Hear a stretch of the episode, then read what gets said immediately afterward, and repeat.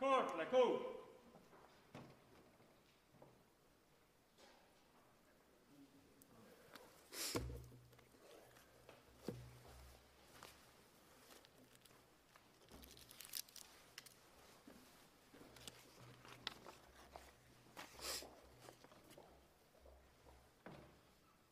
Good morning. Please be seated. In the case of Earl Mason et al. Against Minister of Citizenship and Immigration, for the appellant, Earl Mason, Erika J. Olmsted, Molly Dweck, and Aidan C. Campbell. For the appellant, Sifislam Dlio, Robert J. Kincaid. For the respondent, Minister of Citizenship and Immigration, Michael H. Morris, B J. Ray. For the intervener, Attorney General of Ontario, Judy Im, and Susan Keenan. For the intervener, Attorney General for Saskatchewan, Jonah, jo, Jonah Van Parys, and Laura Mazin. For the intervener, Canadian Council for Refugees, Prasanna Balasundaram, Barbara Jackman, Asiya Urji. For the intervener, Canadian Association of Refugee Lawyers, Jacqueline Swaisland, Paul Daly, Anthony Navanilan, and Jonathan Porter. For the intervener, Social Planning Council of Winnipeg, Brandon Barnes-Trickett, David Thiessen. For the intervener, Canadian Muslim Lawyers Association, Nasim Mithoowani and Hannah Al-Sharif. For the intervener, United Nations High Commissioner for Refugees, Aviva Bassman and Alyssa Manning. For the intervener, Amnesty International Canadian Section, English Speaking, Dalia Shuhebar. For the intervener, Community and Legal Aid Services Program, Subodh Bharati, Amy Mayer, Scarlett Smith. Pour l'intervenante, Association québécoise des avocats et avocates en droit de l'immigration, Guillaume Cliche-Rivard. For the intervener, Criminal Lawyers Association Ontario, Kevin Westell and Francis Mann. Uh, Miz Olmsted.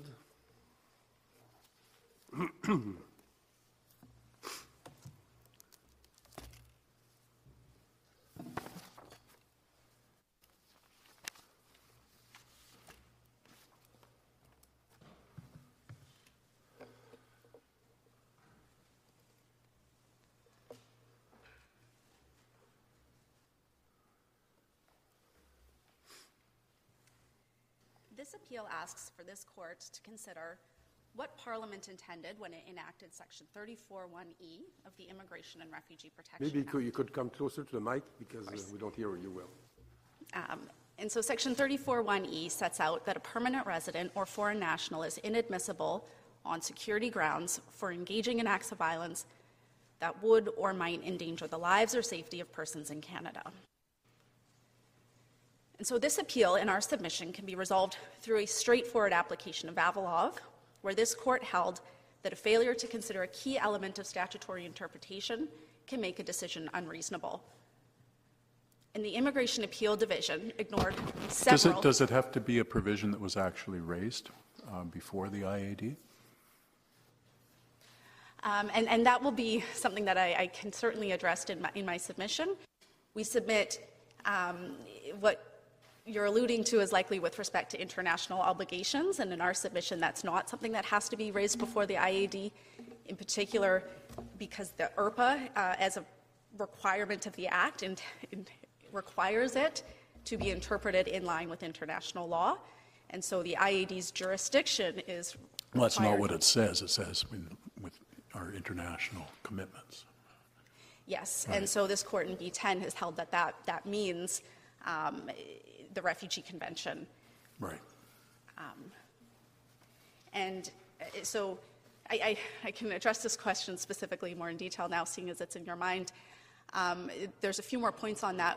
I, wanna, I don't want to throw you off your game plan. You can. Okay, well, and so I'll, I'll, I'll, get I'll throw another wrench in the works in a while.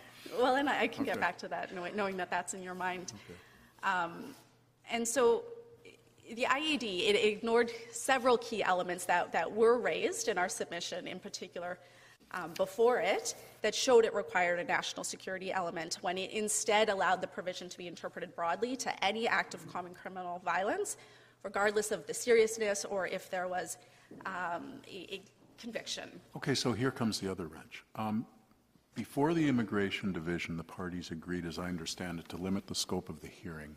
Yes. To one question. The question was, if the alleged facts were proven, would Mister Mason be inadmissible pursuant to paragraph thirty-four one E? Yes. So does that essentially mean that any subsequent hearing on the merits would simply be an issue of establishing the alleged facts? And the application of the, the facts to the law. Right, to the standard stated by the I A D. Yes, and so, right. So just like with any definition in mind, just like in B ten, when this court, inter court interpreted what the meaning of, okay. of human smuggling was, what a reasonable definition is, once once that's reached. So so it, so it was incumbent on the I A D then to, to establish some sort of legal standard under thirty-four one E? Yes, right. to, to interpret what Parliament intended when it enacted the provision. Can you tell me where it did that, other than just saying that it doesn't have a national security nexus? Sorry, what's the question? Can you tell me where it actually did that and its reasons, instead of just, uh, apart from the issue of the national security nexus? Because you'll agree with me, there's more going on in thirty-four one E than that, right? And so it, what it does is it relies on the four corners of the text, and this is at tab four of the, uh, the appellant's condensed book in the paragraphs thirty-six, thirty-seven, thirty-eight, and thirty-nine. It repeats time and time again the plain words of this provision. Right. So what it's doing is it's saying the definition that it's adopting in my submission is... is just regurgitating the language of the statute. Exactly. Is that interpreting a statute? Um, that was its interpretation of interpreting the statute. Was it, and in your submission, is that interpreting a statute? In other words, did the I A D actually answer the question that was put before it? The only interpretation that can be taken from that, um, well, the I A D then later in Mister Dlio's case took that to mean um, that it follows those plain words. So it's anything, and that, that's why in our submission it's a very broad definition. Well, that's certainly how Justice Gramaud understood it, but Justice Stratas seemed to understand it more narrowly. So, so, so, I, and I'm kind of confused. What are we supposed to take from the, like, what did the I A D say? Because, and this is important because you identify gaps, and of course, the narrower the scope of the decision, the less important the gaps, and the broader the scope of the decision, the more important are the gaps. Yes. So, so. Before we assess, it seems to me, whether there are f fundamental gaps, a la Vavilov, mm-hmm. we need to know what interpretation the I A D actually gave to the provision. And so in my submission, he, he says, he repeats th this language four times. So this is at the, the last sentence of paragraph thirty-six, and then thirty-seven, thirty-eight, yep. and thirty-nine. He says this again and again. And so that's the definition he's given. But that's not a definition, is it? I mean, if, I, if you're asking me to interpret a statute and I just regurgitate the language of the statute, how am I interpreting it? Well, he's interpreting it not to have a national security element. So that was the issue before him, and he's saying But that wasn't the issue. That wasn't the issue before him. I'm sorry. I mean, paragraph four of the I A D's decision, right? The legal issue, whether assuming the respondent, I think this is the I A D's decision. Yes, it is. The legal issue, whether assuming the respondent committed the, committed the acts attributed to him, such acts are caught by thirty-four one E. Now, in paragraph five, they narrow it to the issue of security nexus. But you'll, you'll agree with me, there's a lot more going on in thirty-four one E than just whether there's a security nexus. Sir, acts of violence, engaging in, right, that kind of thing. Right, and, and the submissions put to him, and that the, the decision he was looking at, the, the, the first instance tribunal, the Immigration Division, the finding had been that it requires a national security nexus, and because of that, right. uh, that it wouldn't capture Mister Mason's acts. Okay, but, but let's say it doesn't capture a national security nexus, then it goes back to the I D and they make facts, but they now have to know what standard they're applying those facts to. Are these acts of violence? Is this engagement acts of violence? What if, in fact, I mean, here it may be fairly clear with Mister Mason, I don't know, but what if he was driving a getaway car or something like that involved in that, or he brought the weapon to the scene? Um, don't, doesn't the I A D have to actually articulate a legal standard in order for facts to be applied to it beyond it's not just terrorism and national security? And in my submission, it, it has to decide the, the, the interpretation that is going to given to the law based on the arguments um, about how it should be interpreted. It doesn't necessarily have to im- interpret every single aspect of the provision. So an example I'll give this court is interpreting the Section thirty-seven human smuggling provision. Mm-hmm. So this court found there has to be a material benefit, but the court and the division, they didn't go on to then find exactly what a material benefit means. They left it for the Immigration Division um, to interpret that element. Okay, I'm, I'm, I'll leave you alone in a minute, but I just want to then take it back. So the I D, I thought the, I, the, the Immigration Division was simply engaging in a fact-finding exercise. That was it. No, the opposite. So it was also engaged with an interpretation of... It was supposed to interpret, or it was supposed to apply the facts to an interpret to the statute as interpreted by the I A D? No, so so the first instance Immigration Division decision yeah. was also a legal interpretation. Right, no, no, no. I mean, after the I A D, after the I A D, the yes. idea was it was supposed to go back to the Immigration D- Division for a fact-finding exercise. Yes. Purely fact-finding and then applying it to the standard. Yes. I believe that Justice Courtier has a question. Was it not I'm agreed- not quite, I'm sorry, Chief Justice, I'm not quite done, if I may. So how do they do that? I mean, I, I, I, take your, I take your point that this decision, and, and, and it, it goes with our submission, that it was deficient in a lot of ways. And so we submit that the analysis was deficient, and, and the ultimate conclusion um, with respect to the guidance it's giving was also deficient. And so this goes back to the question you asked as well about the Federal Court of Appeal and how the Federal Court took it and how the Federal Court of Appeal took it. The Federal Court of Appeal put in its own words that it has to be something approaching a level of threat to life, um, and that's not what the Immigration Appeal Division said. Right. And so in our submission, that's not just bolstering reasons, which this court said in Vavilov is not permissible. That's the Federal Court of Appeal um, not giving deference to the I A D and doing what the I A D should have done. Miz Um, decided to proceed before the board that the parties agreed that they would seek first the interpretation of Section thirty-four one E yes. to determine if a national uh, security nexus was required, and the decision maker agreed with that way of proceeding. And the same undertaking, the same agreement was there at the beginning of the hearing before the appeal division.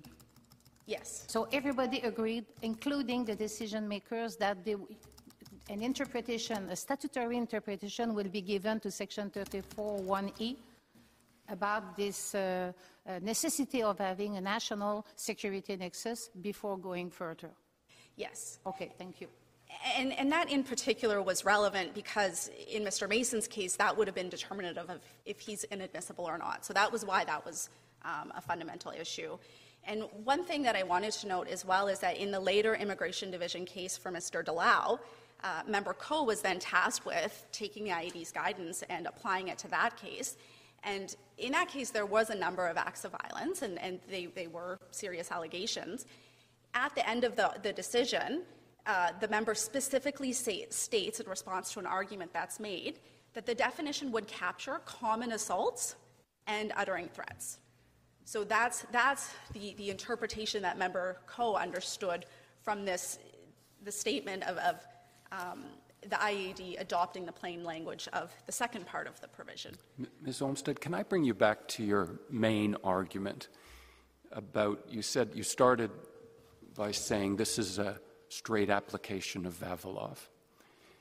And I'm, I'm wondering what your sense of whether the reasons first approach championed in Vavilov and Canada Post, which requires the reviewing court to start with how the decision maker arrived at their interpretation and determine whether it was defensible, whether that was done by the judge of the federal court.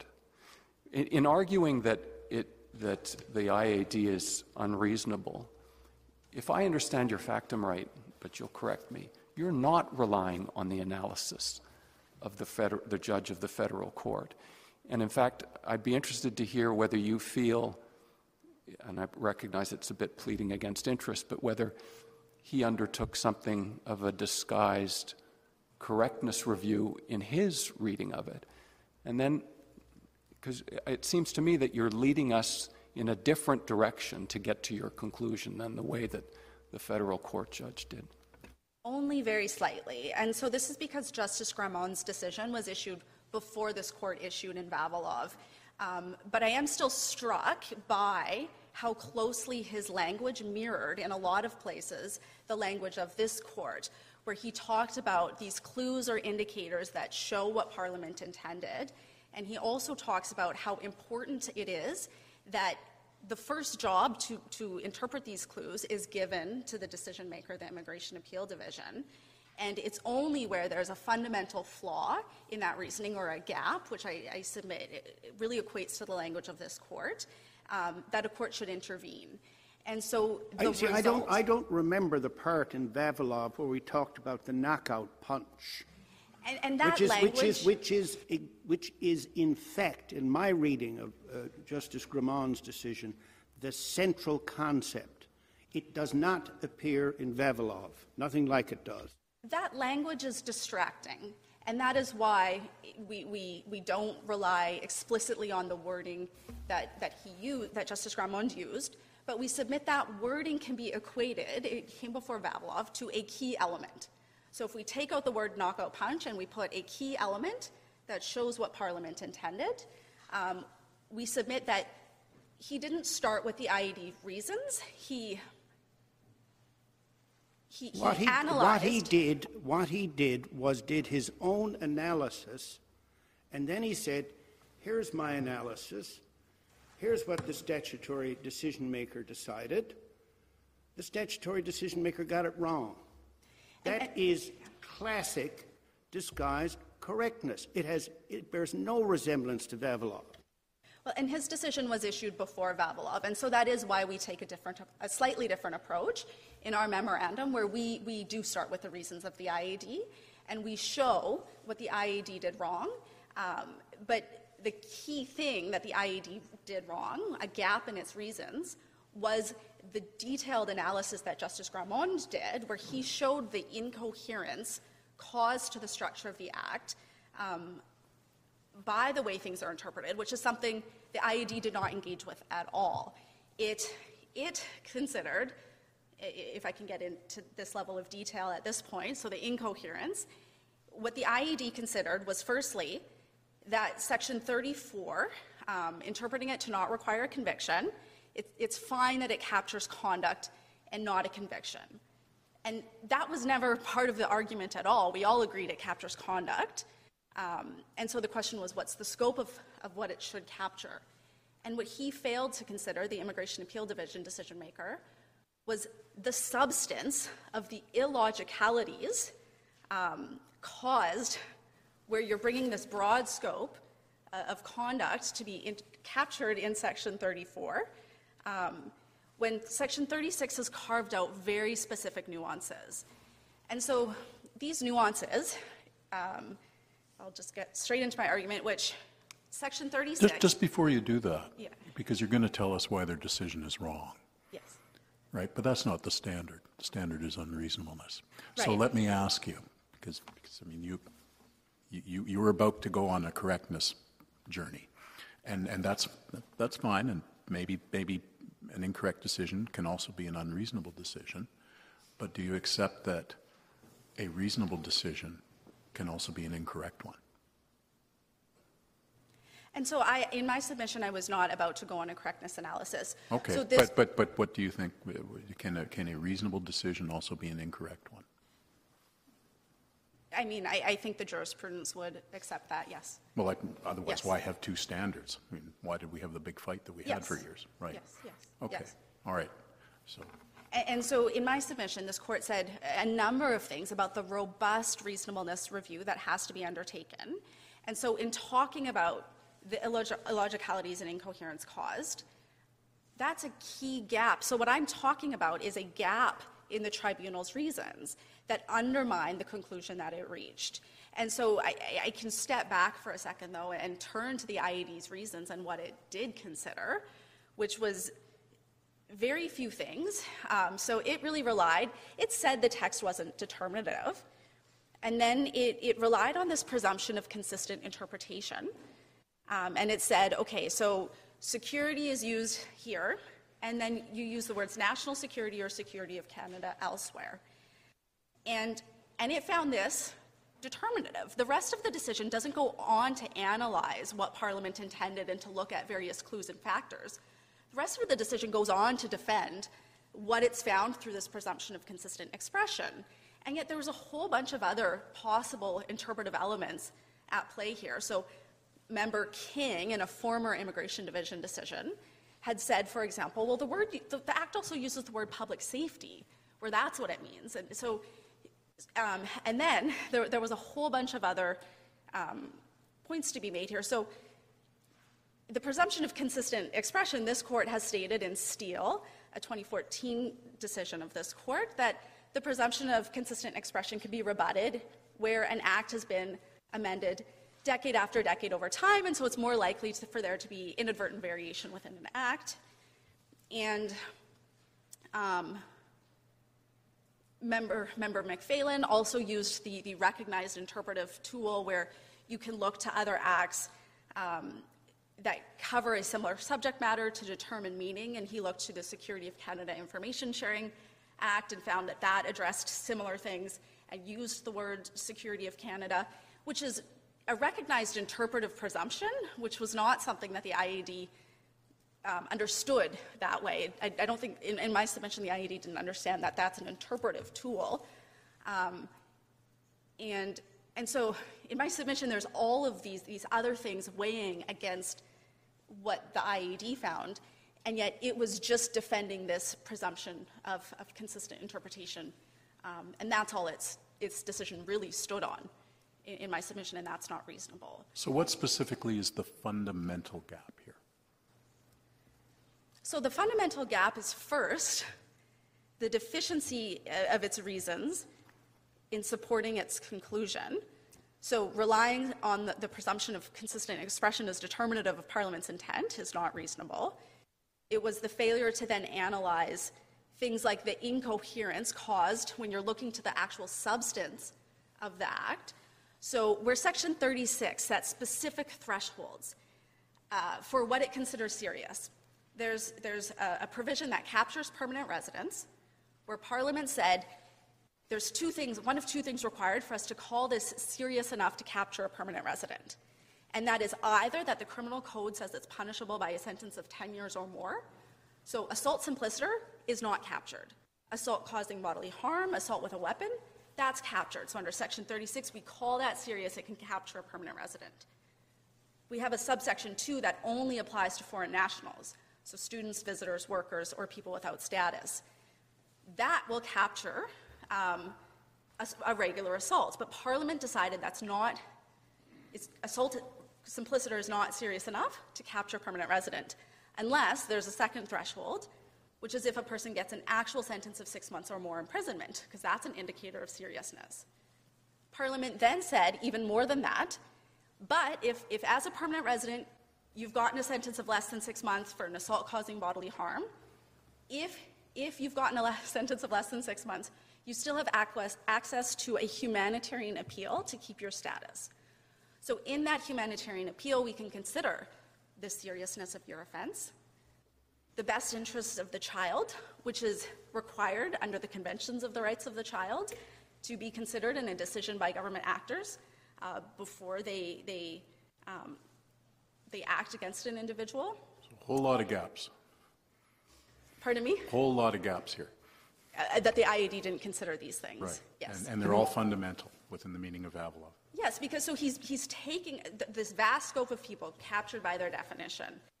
So a, a person who gets a one-day sentence for an assault, it's not only elevated to the more serious consequences under Section thirty-four. These people do not have access to a humanitarian appeal. It's saying you're now inadmissible and you don't get this humanitarian appeal. And even more than that, so people who have a, a sentence of more than six months, who were convicted of assault causing bodily harm, unless you're inadmissible under sections thirty-four, thirty-five, or thirty-seven, you have access to a section twenty-five humanitarian application. So you're not completely out of luck without that, that appeal to the I A D. So I, I'm, I'm sorry, I'm just trying to pin you down. Is it the overlap that's fundamental then, not the the other stuff, the pre-removal risk assessments, the remedies, the appeal rights? They're oh, not fundamental. All of it. They're all fundamental. It, every every single gap was a fundamental one. They're all tailoring. And so, so I'll, I'll, I'll now turn to the, to our international law point in our argument it, because... Miz Olmsted, isn't the point, uh, just taking it at a higher level of generality and putting it in the uh, requirement for um, responsive reasons and intelligibility discussed in Vavilov? I understood your point to be, in your factum, and the way Justice Grammond addressed it, is that there were important arguments put in your submission to the I A D that weren't grappled with at all. And Justice Stratas is wrong in saying that Justice Grammond uh, was wrong in that they were, they were not dealt with. So at a high level of generality, it is that there were some, some significant arguments that were advanced that simply weren't addressed. Now, they, that may not suggest that there is one, only one reasonable interpretation, but it certainly gets you over the hump of showing that the reasons weren't responsive to the arguments, and it doesn't engage in a disguised correctness review. And perhaps on Justice Grammond's point about the knockout punch, perhaps it's a matter of nomenclature. It may be that a, no a knockout punch, if one exists, is evidence of unreasonableness, an indicator of unreasonableness. But where it may be going astray, leading, lead the reader astray, is to suggest that it's a touchstone of unreasonableness. You don't need to have a knockout punch. If there is one, great, but that isn't the touchstone of unreasonableness. Your, your point is that these important arguments simply weren't addressed. Yes, that, that is our submission. Um, and in this case, there are so many indicators of Parliament intent. So, so I've talked about the, the, the incoherence caused by the tailoring. So to get back to, to, to the question about, are all of these nuances important? They are, because they all go towards showing what Parliament intended. Um, what, I, what I've described about the appeal rights, that's the most obvious Uh, tailoring and some of the most impactful, but under the pre-removal risk assessment provisions, for example, um, we get an even more clear indication about what Parliament intended. So turning to the Refugee Convention. Before going there, Miz Olmsted, I have a question for you. Yes. Before you go to your next point. Yes. Um, one of the interveners um, is arguing for a correctness standard. It is the Canadian Association uh, of Refugee Lawyers. They say because it is a certified question, a correctness standard should be applied. It, you don't go that far in your fact. I mean, in fact, you began your submissions this morning in saying that uh, it is a reasonableness standard which should apply. But in your factum, you say that the existence of a certified question uh, is at least an indicia of a robust reasonableness review. What is your Uh, understanding of a robust reasonableness review and correctness? Is there a difference between the two or not? In our submissions, I mean, that, that's a, that is a difficult question, and um, not one that I, I think the decision on this case ultimately needs to turn on. And what I will acknowledge is in, in a number of recent immigration cases, the Federal Court of Appeal has, in B ten, in Tran, um, the Federal Court of Appeal felt that there was two reasonable interpretations left open of a provision, and this court found in, in doing the analysis of those provisions there wasn't. That Parliament intended one thing, and this court decided those cases on a, a reasonableness standard. And this provision operates similarly, and so in our submission, there are just a lot of indicators of what Parliament intended because of how these provisions are so impactful. And so it just may mean that if there's not robust reasons provided about some of these incredibly important points about taking away the lives of permanent residents, separating them from children and, and, and their spouses, and um, removing to places where they may first face persecution, which is a, a result of this decision, um, that there's just a lot of things that need to be analyzed. And so the reasons need to address that. Okay. But isn't that the point that that just to get back to comments made by Justices Brown and Jamal, it, it's, surely it's not the all the little things, big things, that the the administrative decision maker left out. It's the impact of the decision on the affecting, affected individual. That's the starting point. Vavilov makes very clear that that's the linchpin in the reasons. That's the justification, that the absence in the reasons of explaining to someone who is confronted with, sometimes Vavilov even speaks of vulnerability, the exercise of, of, of power, and the they want an explanation of why they are inadmissible, and that is absent from the I A D. And that leads you, secondly, to looking at the consequences of, it's, surely it's not the other way around, because the problem with doing it the other way around is you do slip into the I A D was wrong, which is not what we're supposed to do. So I'm just trying to, to is your argument methodologically not, let's start with the impact of the decision on the affected Mister Mason, for example, and the whole and the reasons that fails to address that, and then move from there?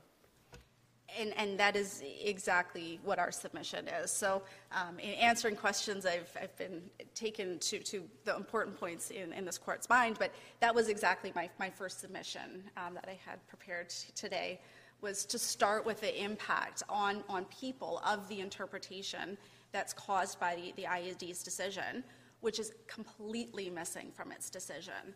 So the only recognition that the I A D gives at all about the impact of its decision is at the end, where it states, um, in considering that it's not contrary to Canadian values, um, because immigration sanctions or immigration consequences are not criminal sanctions. And everyone agrees that in criminal law, you get a right to a fair trial, but this isn't criminal law.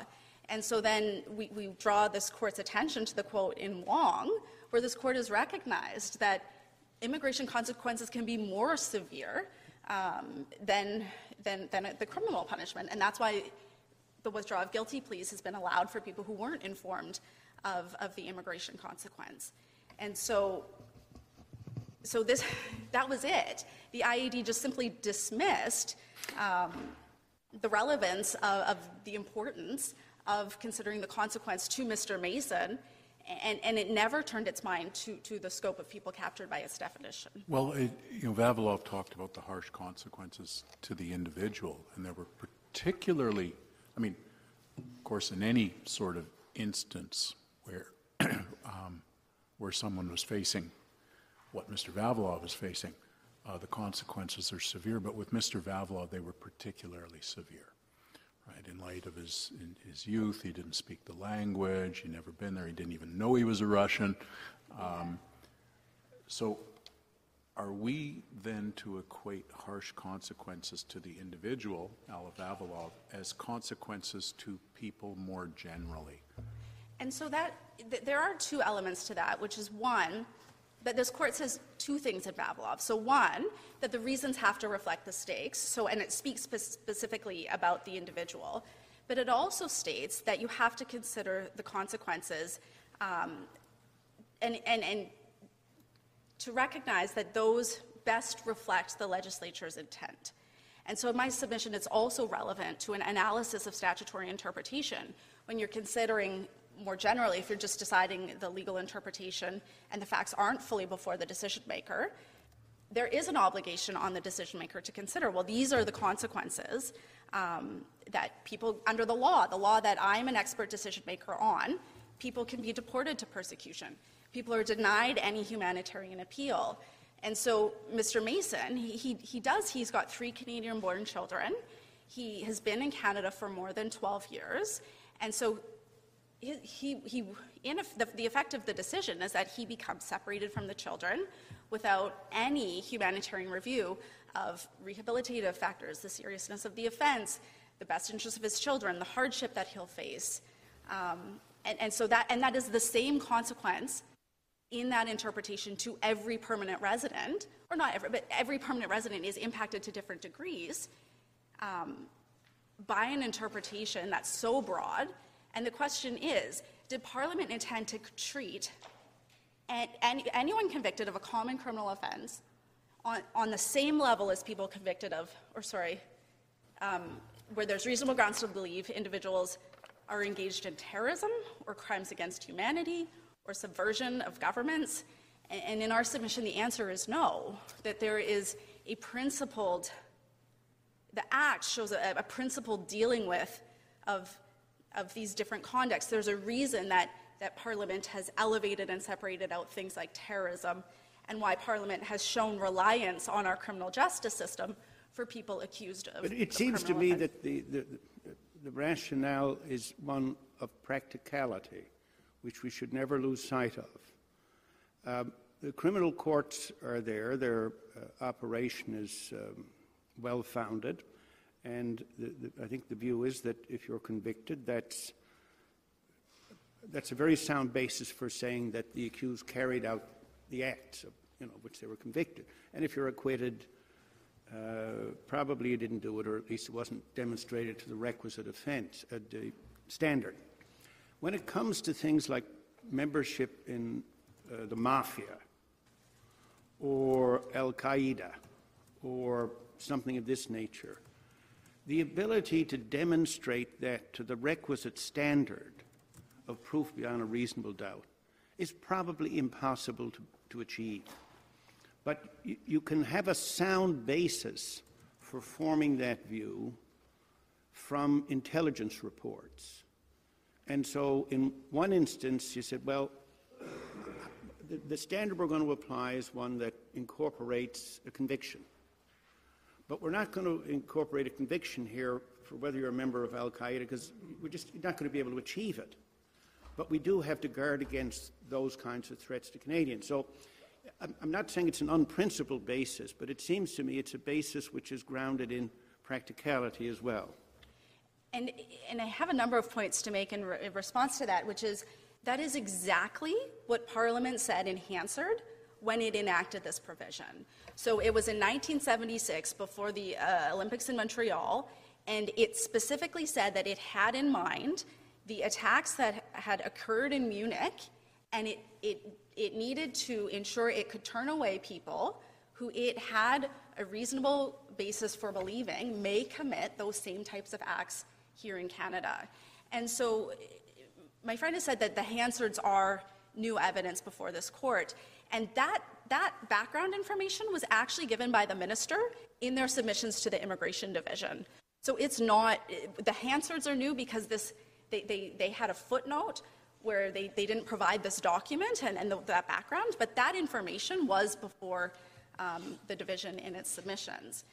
And so a couple more points I wanted to make um, to your comment was that in Tran and Medovarsky, which are, are two cases that, that consider inadmissibility provisions, this court has said when, when talking and looking at the objectives of I R P A and recognizing the objectives include security and public safety, this court has said Section thirty-six, our criminal inadmissibility provision, it does that. It protects public safety and security.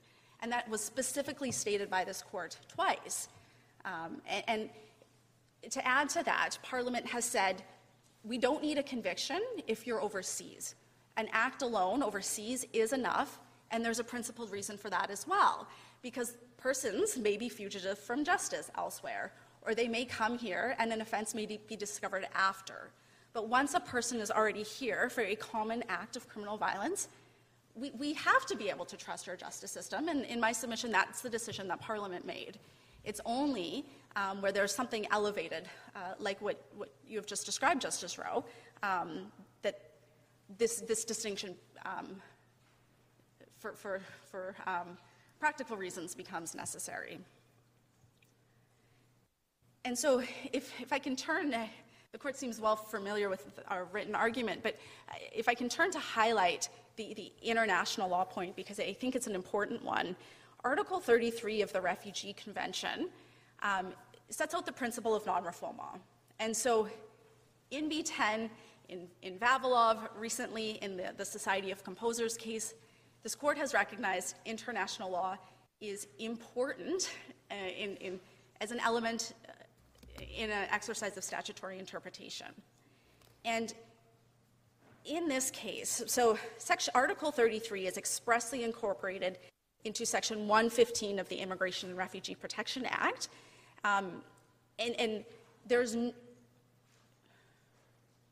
and so Article thirty-three sets out that there's two exceptions to the principle of non-refoulement, which is that you can only deport a person to persecution if they've either been convicted of a particular, particularly serious offense or they pose a danger to the security of the host country. And so without building in a national security element into the definition of this Section thirty-four provision, through the operation of the way an individual becomes ineligible for a refugee claim, they're left with an application, so a pre-removal risk assessment application before they're removed. They're denied any assessment of their risk of persecution in that application if they're found inadmissible under Section thirty-four. So the interpretation to be taken from that is Parliament intended there to be a national security element at the front end so that we're not in direct violation of our non-refoulement obligations. And in my submission, this becomes clear when you look at the way the Section thirty-six provisions are drafted. So Parliament, in order to engage the non-refoulement principle in Section one twelve and one oh one, they've enacted even higher standards than what's built into Section thirty-six to find that a person can be denied a refugee claim and deported to persecution. So they found, firstly, it has to be a serious criminal offense. Somebody cannot be denied a refugee claim just because they receive a seven-month jail sentence for an assault simpliciter. It has to be an assault causing bodily harm or assault with a weapon. It has to be a ten-year max. So otherwise, they get a refugee claim, and that's under Section one oh one. After that, if you're denied a refugee claim because you've committed this serious offense, in order to be denied an assessment of your risk of persecution, you have to have had a sentence of two years or more imprisonment. So it's a much higher threshold to allow a person to be refouled to persecution. And the I A D's interpretation, by not requiring a national security nexus, undoes Canada's compliance through Section thirty-six um, on, on both of the exceptions. What do you make of your, your colleagues on the other side, paragraphs one twenty-one and following of their factum, um, describe your arguments as new arguments regarding the Refugee Convention, um, noting that you did not make submissions or present evidence um, to the I D or to the I A D with respect to the Refugee Convention? I understand you, the point that this is jus cogens, this is This is uh, obligatory international law. So I'm interested in that, and, and then your answer to their position that, that these are your new arguments don't undermine the reasonableness of the I A D decision anyway. And so you don't really need to go, go there. In fact, if listening to your previous arguments, it does seem like this is kind of icing on the cake, uh, right? So I'm just wondering what this court needs to do given those two circumstances. So I'll, I'll start with the last part of the question, which is that it doesn't undermine our obligations. Um, so the respondent f focuses on people who are already found to be refugees. So they say that if you're already found to be a refugee, you get a danger opinion. Um, so you do have to be found to be a, a danger to the security before you can be removed. And they ignore and gloss over refugee claimants. And so refugee claimants under international law, that status is declaratory, which means if, if you are, you're a refugee because of your circumstances under an international law, not because Canada finds you to be a refugee. So they, they gloss over in our submission this consequence that, that we are in um, breach of international law. And, and the U N H C R will echo that submission. I don't, I don't want to get technical, but, you know, I, this keeps coming back again and again in pleadings to this court. We're in breach of international law. Where's the world government? Where's the legislature for the, for the World Federation that imposed it on us? It does not exist. To the ex other than uh, certain things like jus cogens, which my colleague referred to, and I question whether this is covered by that, because that's customary international law. This is conventional international law, and it is not something which somebody has imposed upon us. It is something which we have voluntarily undertaken and which we could just as easily end our, our ratification, and it would cease to be any obligation. So there's not this sort of cloud of international law which, which descends on Canada. This is an obligation which we've voluntarily undertaken toward the international community, and we are expected, the courts expect the uh, executive and the legislature to give proper effect to this. At, but it, but it's, it's entirely possible to reverse it, to say we withdraw our ratification, you know, we, we give notice. All these conventions have provisions in them which say you can withdraw your ratification perhaps on twelve months' notice. So it, it, I guess I'm just saying that uh, there's, a, there's this fuzziness about international legal obligations that I find problematic, because there is no world legislature. No, and I take your point, Justice Rowe, and I submit in this context, there's that, that, um, that doesn't exist, because it's section thirty-three, sub three, sub F of the I R P A that says I R P A is to be construed and applied in a manner that complies with international human rights instruments to which Canada is a signatory. The I R P A, the, the Parliament is directly seeking to enact provisions of the Refugee Convention, and that's why Article thirty-three is written word for word, or not, it very, it, it's mirrors in, in Section one fifteen of the Act. Parliament. I would like to ask you a question about thirty-three uh, and, and, and the uh, um, I R P A has uh, this uh, express interpretive provision, and it articulates things. That's a very distinctive legislative approach, perhaps. And so um, in the I A D decision, when it is not addressed, when, the, when Parliament has said a, a reasonable interpretation would take into account Canada's international obligations, um, surely that has to have an implication per Vavilov about what is a reasonable interpretation of those sections. So without any addressing of the I A D, of the international law dimension, when there is one, um, I, and I guess I would ask, is this a new issue? Is it an issue that anyone in the decision-maker's uh, position at, at, the, at the appeal level ought properly, in a reasonable interpretation of this, to have considered, whether raised by counsel or not? And so in our submission, our, our first submission on that is exactly yes. It's baked into the Act. And so in the same way, the I A D is obligated to consider Section thirty-six as part of the context, um, it has to consider international law. And that's what this court said and did in B ten. It found international law to be a fundamental interpretive element to the Section thirty-seven human smuggling and admissibility provision.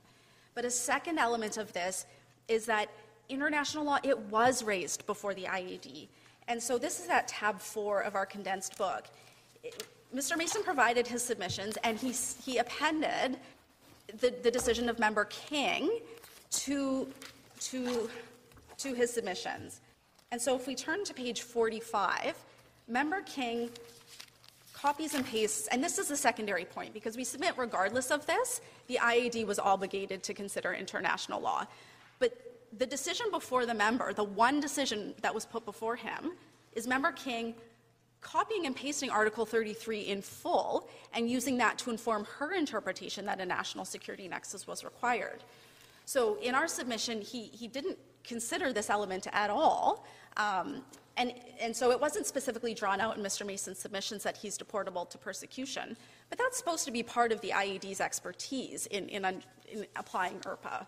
Perhaps uh, as well um, to the question that Justice Kazira asked, whether this is just icing on the cake. It, it is actually one of the consequences as well of the decision, so it could be under that heading as part of consequences. But perhaps it is one of the consequences, and given that it's a mandatory statutory obligation, it, it bears on the remedy, because rather than remanding, um, it, it is a strong, the strongest, clearest indicium perhaps that there is only one reasonable interpretation.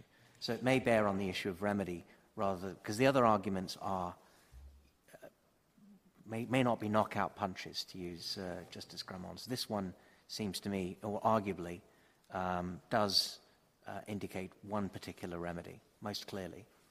And, and yes, yeah, so in our submission, it's all of, it's these elements taken together that show this was Parliament's intent, and that that is a very strong indicator of Parliament's intent in our submission. Um, and it's wrapped up into the, the incoherence caused and the tailoring and, and the consequences, that this is all part of um, the formula that shows what Parliament intended. Did Mister Mason raise international law before the federal court? Yes. Why didn't Justice Grimmauld address it? Um, actually, I don't have, sorry, I don't have a clear recollection of our submissions. Um, well, it's, you're, you're saying it doesn't matter. He should have done it anyways. Yes, and, and sorry, I, my recollection is that we, we raised it, but I, I'm actually not one hundred percent certain on that. Um, I was a co-counsel, and so I, I think this was the, the more important element. The, the, the, the incoherence was certainly the front and center argument made by um, counsel at... Did you, did you raise Member King's decision before the federal court? Um, my understanding is yes. I, again, I don't have a clear... Your, your argument is that it was raised indirectly through the appending of the decision. It wasn't raised, perhaps, uh, front and center. Reading the submission, it doesn't read... refer no. to the submission. It's not there, but you're saying it's raised through, through the... Re, incorporated by reference through the decision. Exactly, and just like how prior decisions in jurisprudence are, are part of the um, the interpretation, the, the the thing, the factors that a tribunal is supposed to address, and in this case it becomes important too, because in looking at whether or not a later decision maker could depart, like Member Coe, um, Member Coe had Member King's decision before her, and she says, well, there's no new arguments. So before me to, to adopt a different decision than what the I E D adopted. And so this puts a first instance tribunal in an incredibly difficult position of saying, well, if Member King addressed it, um, but the Immigration Appeal Division didn't, can I depart? Is this an, a new issue? So here there is a practical uh, problem um, with the fact that it, it wasn't addressed in the I E D's decision. Shouldn't we, shouldn't we be encouraging people to raise as, you know, all the arguments that then can be raised before the administrative decision maker?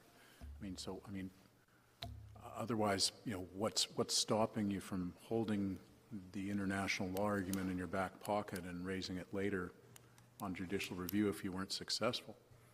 Well, and, and absolutely. But I mean, and, and I'm sorry, I don't accept the idea that just by throwing a case in front of somebody that, that you're submitting everything that's in the case. You have to draw, it's typically customary to draw the decision maker's attention to the particular portions in the case that you're relying on. And I guess I, I would just have a practical answer about access to justice considerations oh, before yeah, tribunals, which okay. are that, you know, you a lot of... You a had lot me of, until you lost me. But a lot of work is done on legal aid hours where, where you're given, in, in British Columbia, ten hours. Well, if it's, if it's that to, important an argument... Yes. I, but but let, let, me, let me get back to Justice Jamal's point that the, the, the usefulness of this argument is to help you after you've decided established that the decision is unreasonable because of the repercussions that weren't attended to.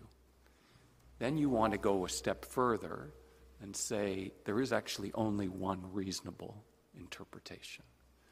And the question I think my colleague was asking you is, how do you get there? Do you need the international law argument to get there? It's perhaps one way to get there.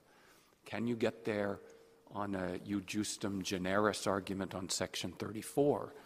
You know, you read all the other paragraphs and it leads you to one single place for thirty-four one E. To what extent is it necessary to your argument? I realize it it, it certainly helps you and it, it, it chuffs you up to speak of, of, of a violation of, of international law, and perforce if it's one that's imposed upon Canada notwithstanding its will. But that's, I think the key question is whether it leads us to a single reasonable answer, which has a huge impact on what this court will do with this appeal, even if we were to agree with you that the, the interpretation was unreasonable. In our submission, the, the consequences and the incoherence caused to the structure of the Act, given the way Section thirty-six is so clearly drafted and cuts out things like conditional discharges where the criminal courts found it was in the public interest to grant that, to elevate those to the, the same levels of, of consequence as ter- someone engaged in terrorism, that alone um, shows us that Parliament required more, that a national security element was required. That is what it meant when it said someone is inadmissible on security grounds, and so that gets you there. Um, but we submit that then it, it, it, the international law arg- argument on its own, that also gets you there, and the history also shows you that. So if I understand your uh, position, then it would be relevant at two different places. One, in the um, review of whether the decision itself was reasonable. And I, again, you can correct me if I'm wrong, but I think that the I A D said that it made its decision with the benefit of and relying on Member King's decision, which raised these issues. Um, so that is the one part. But it's also then relevant, if you conclude it's not reasonable, it could be relevant to the issue of remedy and whether it needs to go back or not. Yes, and in our submission, that, that's right. And our submission is that the remedy is that this should be interpreted to include a national security element, and but, the, the but I A D... making the argument at both stages, yes. Understanding that you're saying any one of your various arguments would be sufficient on their own, but you're putting them all forward, um, and perhaps it also would include looking at it cumulatively.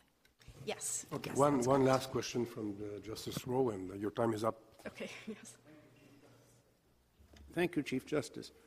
On a methodological question, and I'll try to be brief and clear. If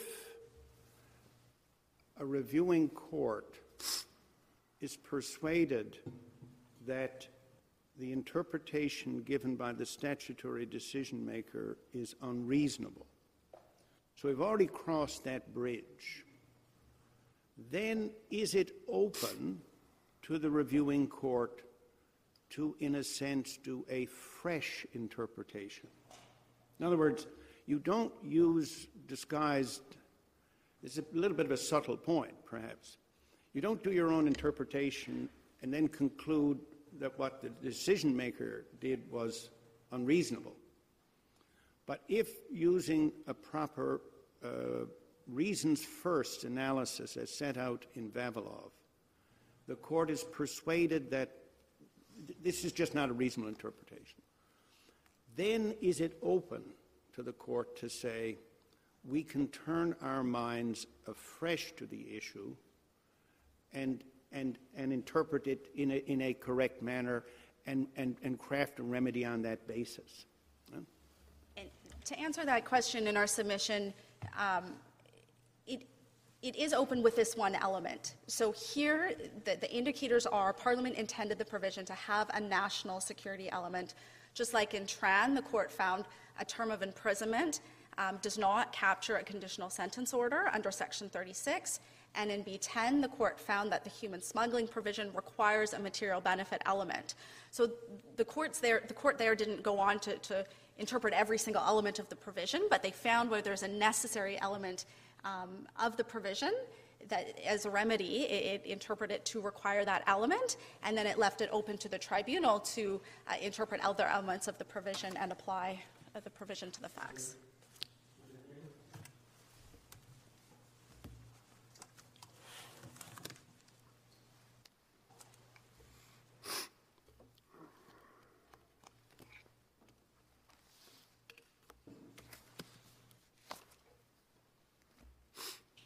Yes, um, uh, Robert Kincaid. I represent Mister Dlio, the other appellant.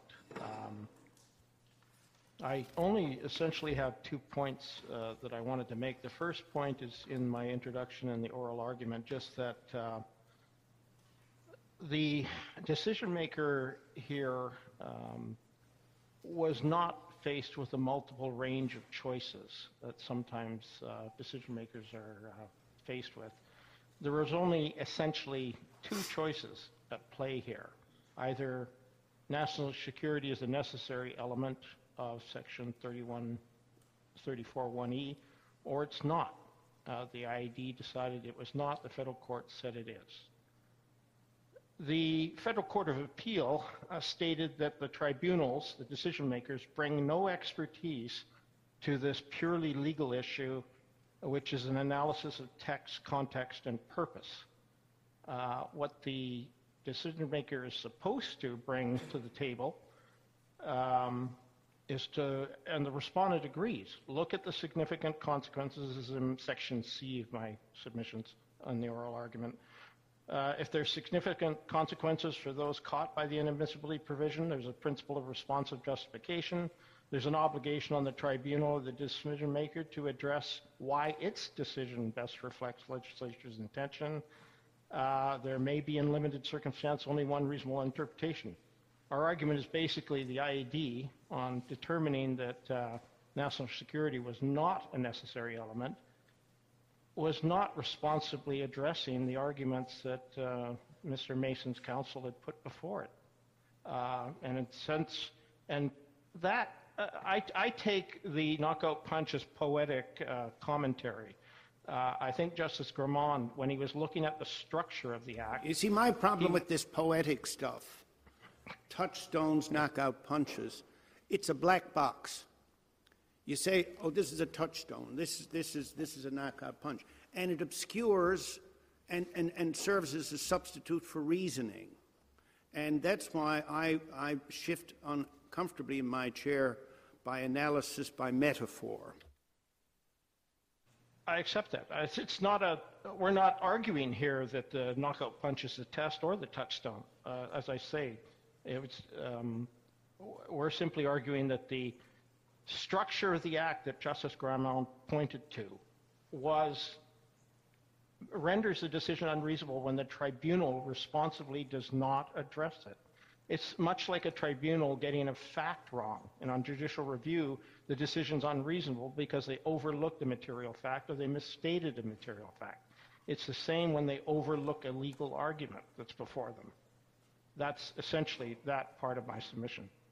The second point I wanted to make was the if um, if you're looking at section thirty-four one E and you it's untethered from an element of national security, there's a lot of host of problems here. The the foundational section of the inadmissibility provisions is section thirty-three, which is reasonable grounds to believe that uh, facts that constitute uh, inadmissibility. Uh, they may have occurred, are occurring, or may occur. So we look into the past. There is no time limit in the past that the uh, authorities can uh, go to. Uh, if the I A D's interpretation is considered reasonable, they can go back for every domestic violent assault person, permanent resident, who is acquitted. They can go back to everyone who got conditional or absolute discharges or peace bonds. They can go back for everyone who wasn't even charged, much like my client, Mister Dlio, and look at the police reports, because that is, uh, it's beyond, it's just elevated to the point, the standard above mere suspicion. Reasonable grounds, police reports are acceptable uh, to the immigration divisions as um, reliable uh, evidence of facts, at least on the purpose, for the purposes of reasonable grounds to believe. The, what I, I practice in youth court uh, a fair bit. What I find, uh, what the tribunal doesn't look at is, if you look at section thirty-six in the structure, it is clearly indicated that young offenders, no matter if it's ordinary criminality or serious criminality, they are not inadmissible under section thirty-six for any um, criminal conduct. However, immigration can now, if this interpretation of the I A D is reasonable, immigration can now go back ten, fifteen, twenty, thirty years, I don't know, there is no limit. They can go back and say, okay, let's look at the young offenders who got into common assaults with uh, other school kids, or let's look at the uh, young offenders, because we're not hamstrung by the prohibition in section thirty-six. We can go after them for ordinary criminality under thirty-four. The example I was thinking of was you have two permanent residents. Uh, resident, permanent resident A is con, is um, convicted of what the Federal Court of Appeal referred to in, I believe, their section thirty-four, paragraph thirty-four of their reasons. They called that, and this is B, item seven of my oral submissions, uh, serious criminal offenses they referred to as the harshest criminality that had a host of nonviolent offenses, and they listed them. A number of their offenses, if they were proceeded with indictably, have a one-year minimum sentence, if minimums are going to be upheld in those sections. Uh, some are proceeded summarily, they have ninety-day minimum sentences. But that permanent resident, leaving aside if the young person or not, because they're not inadmissible under thirty-six, but under thirty-six, uh, an adult permanent resident who, permanent resident A, um, he has one of these Federal Court of Appeal convictions, one of the harshest criminalities. He's still going to have appeal rights. He's going to have relief provisions. He's not going to be returnable to a foreign country without a consideration of his ninety-six and ninety-seven um, risks, unless he got more than two years jail sentence, in which case it would just be the section ninety-seven risks. Then you have a common assault person. And uh, ordinary criminality in thirty-six, got a conditional discharge, peace bond, acquitted. They're going to be shuffled off to section thirty-four if any sort of violence at all is uh, involved. And, and that includes, according to my immigration division, uh, psychological harm as a safety issue for a Canadian. It's not just a physical threat to life or any threat to life, because in K H, the member relied only on the um, threat to safety to uh, Miss K H, and that included the psychological harm to her. Now, the that person, ordinary criminality, or let's the verbal threat that Mister Dlio made, which is a uh, indictable, if it's proceeded indictably, is up to five years, but fell, falls well short of serious criminality. That person is, is um, there will not be any appeal rights. There will not be any relief provisions.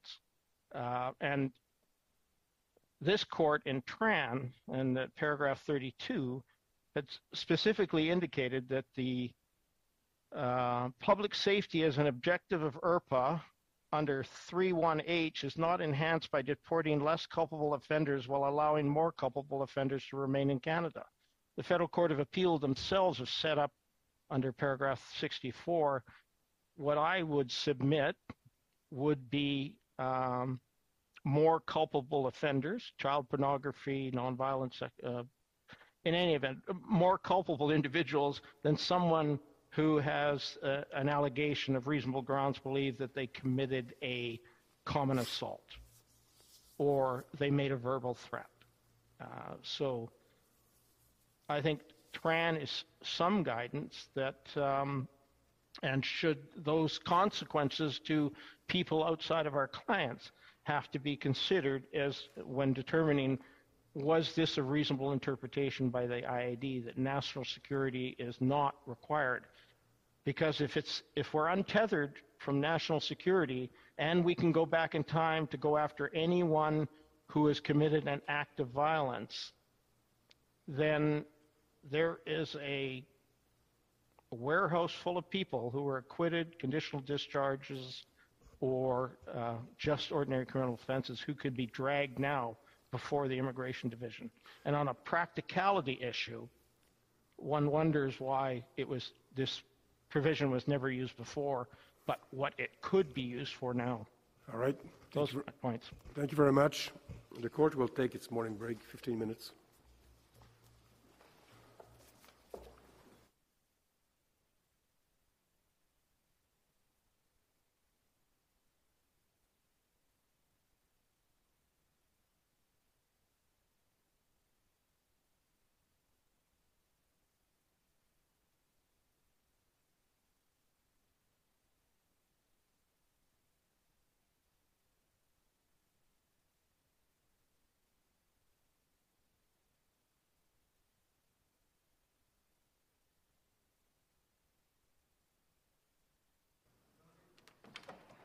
Cork, La Cour.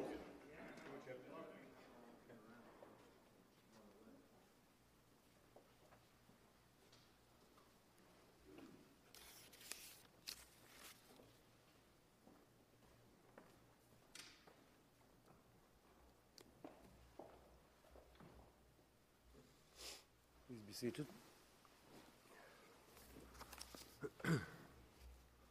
Michael Morris. Thank you, Chief Justice. Um, good afternoon, uh, good morning. It's not even afternoon yet. Um, my colleague B J Ray and I will be presenting the arguments on behalf of the Respondent Minister of Citizenship Immigration. And I'll be doing the overview, and then I will be addressing the standard of review issue, and then my colleague B J will address whether the I A D statutory interpretation of Section thirty-four one E is in fact reasonable, and the facts will not be canvassed separately. They'll be addressed in the context of the relevant legal argument. They are in our factum at paragraphs five to thirty-two. The appellants and interveners' arguments focus on the premise that there can only be one single reasonable interpretation of Section thirty-four one E in light of the impact of applying this provision to an individual and the limited range of options open to the I A D in this case. Now, the minister acknowledges the statutory interpretation issues here are complex, that there was more than one reasonable interpretation open to the I A D, and that the decisions in issue have impact upon the individuals impacted. But as found by the Federal Court of Appeal applying Vavilov, none of that justifies, individually or collectively, a finding that only one reasonable interpretation existed and that the tribunal erred in coming up with another one. Accepting the approach adopted by the appellants and interveners would not amount to a clarification of the Vavilov framework. It would require it to be overturned. Four years after, uh, sorry, four years prior to the Vavilov decision, Justice Abella described the standard review as being this court's prodigal child in the Sodrak case, pointed to confusion in the jurisprudence unduly burdened by too many exceptions to the then, then applicable Dunsmuir co- contextual framework. The purpose of Vavilov was to restore the simplicity and predictability to the standard review, and has in large measure succeeded in doing so. And there is no basis to revisit it again three years later. Notwithstanding my friend's submission that their uh, submissions are in keeping with the Vavilov decision, they're not. And certainly so many um, of the interveners' arguments uh, are not, and in fact call for an explicit overturning of that. Well, I, I, you may be right about that, but, but, but I'm wondering if I can point something to you. point you to something and maybe you can help me on. Um, Vavilov says reasons first, right? Yes. Vavilov also says that a reasonable decision accounts for constraints, legal constraints, including legal constraints within a statute. And Vavilov also says sometimes there will be more than one reasonable answer. Yes. What kind of guidance can we give, if any, to tribunals who, uh, or rather to reviewing courts, in how to conduct a reasons first review while at the same time accounting for statutory constraints and the possibility of one reasonable answer, which themselves suggest an independent statutory assessment of some kind? Again, the, the whole, uh, Justice Brown, the whole thrust of Vavilov is you start with the reasons. Um, it doesn't mean, of course, that the, the, the court has to then eliminate its own capacity to make an assessment of the reasonableness of that assessment. But you begin with, and you stay within the reasons. You but, see but you also have to account. You you also have to assess those reasons in light of the statutory constraints. So you need to know about the statutory constraints before you go at the reasons. It seems to me. Well, that that's the question. Um, And that's, the, and that's look, the rub, and look, that's what I'm looking for guidance on. There is a rub. So there is absolutely a rub. There is text, context, and purpose. That's the nature of statutory interpretation, no matter who does it. What Vavilov says is that in the context of judicial review, you begin with the reasons. What did they say about text? What did they say about context? What did they say about purpose? Then you look at, well, what submissions were put to them in that respect that were obvious, or that they're reading a statute unreasonably. So the court at that point needs to balance what they said. Well, that can't be what the statute says because it says X. And oh, so you do look at the statute?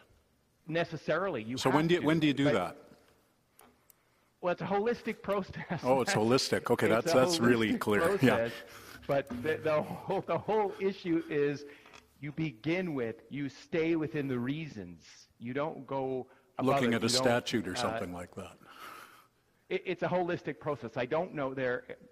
There there's not a complete answer, to, but the, the the the court doesn't divorce itself from the textual scheme. It doesn't. A, re, a robust reasonableness review allows you to say to look at okay. what. So it's robust and holistic. I've got it. What what do I'm not I'm not trying to use buzzwords. I'm not trying to use buzzwords. I'm trying to actually talk about what is done in in, in the practical world uh, in this sense. But if Vavilov had any messages at all, it's that don't go out and do yardsticks and do your own interpretation, right. and then measure the decision against it. And right. that is exactly what, with all due respect, uh, Justice Garamond did at the federal court, and Justice uh, Stratas uh, with the Federal Court of Appeal rightly pointed that out. And I think that's that's the key to judicial review here, and I think that's where it goes wrong. If you accept, as I said, the approach, and and what it's also really really important. But Vavilov, can I? I want to stop you here for a second. And yes. it, you, you've mentioned a couple of times that you start with the reasons. No one will quarrel with a reasons-first approach being the yes. uh, proper uh, approach set down in Vavilov. But what if something isn't in the reasons that ought to have been in the reasons, um, like a consideration perhaps of the consequences or the repercussions? Um, what if part of the statutory interpretation uh, didn't make it in, that there was a focus, as we've heard, on a rule of consistency rather than specific and general and all of those sorts of things? So surely we can go beyond the reasons themselves to assess in a reasons-first basis that there has been an unreasonable um, conclusion or decision taken. Absolutely, uh, Justice Martin, that is exactly correct. That's what a fundamental gap is. If a reasoning, if there's an absence of explanation, an absence of grappling with a fundamental issue, an obvious, clear, salient, within the, within the words of Vavilov, a salient issue that was put to the tribunal that they failed to grapple with, you have a fundamental gap. So in that sense, the reason-based analysis doesn't require the court to stay within the four squares of just the language used by the decision-maker. You measure what the decision-maker did, the decision that was made, uh, through the reasons in reference to the statute. Was it a reasonable interpretation? With reference to the submissions put to the tribunal, was it, uh, did they grapple Uh, in a salient, important way with what was put to them? So in that sense, of course, reasoning isn't staying within just the four squares of the language to uh, and ignoring either the, the text, to address Justice Brown's question, uh, or the submissions put to it. That's how you measure whether or not it's a reasonable well, decision and whether or not there's a fundamental. Let's start gap. there then. So you, we've been told about Member King's decision. Member King's decision is referred to at paragraph eleven of the I A D submission. That's not yes. referred to anywhere.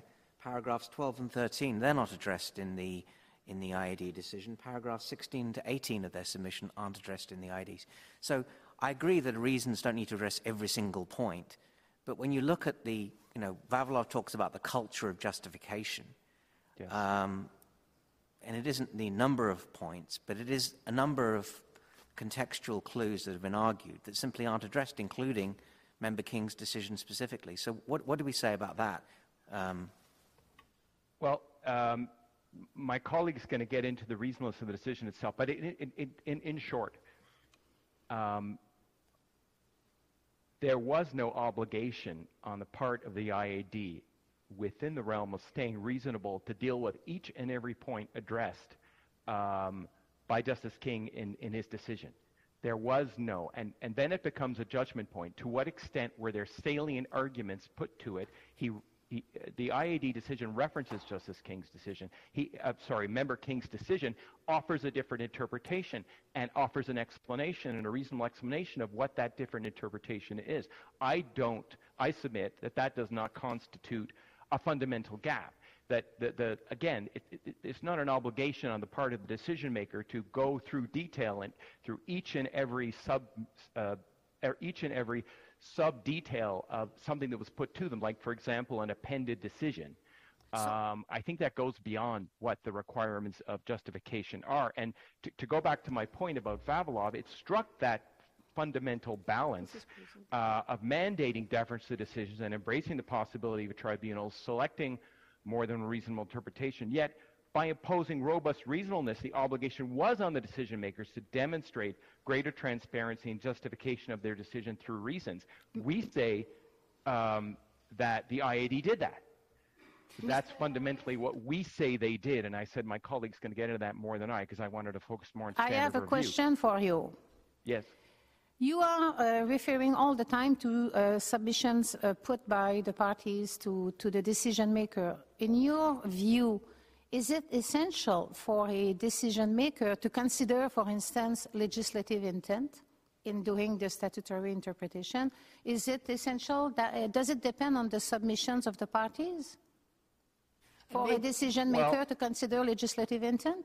And maybe if I can just add to that, um, consider legislative constraints such as Section thirty-three. Yes, constraints and text are absolutely critical to a decision maker's process. Okay, and is it essential, for, is it necessary for the parties to make submissions to that effect, or is it not the duty of the decision maker to consider the legislative intent and constraints?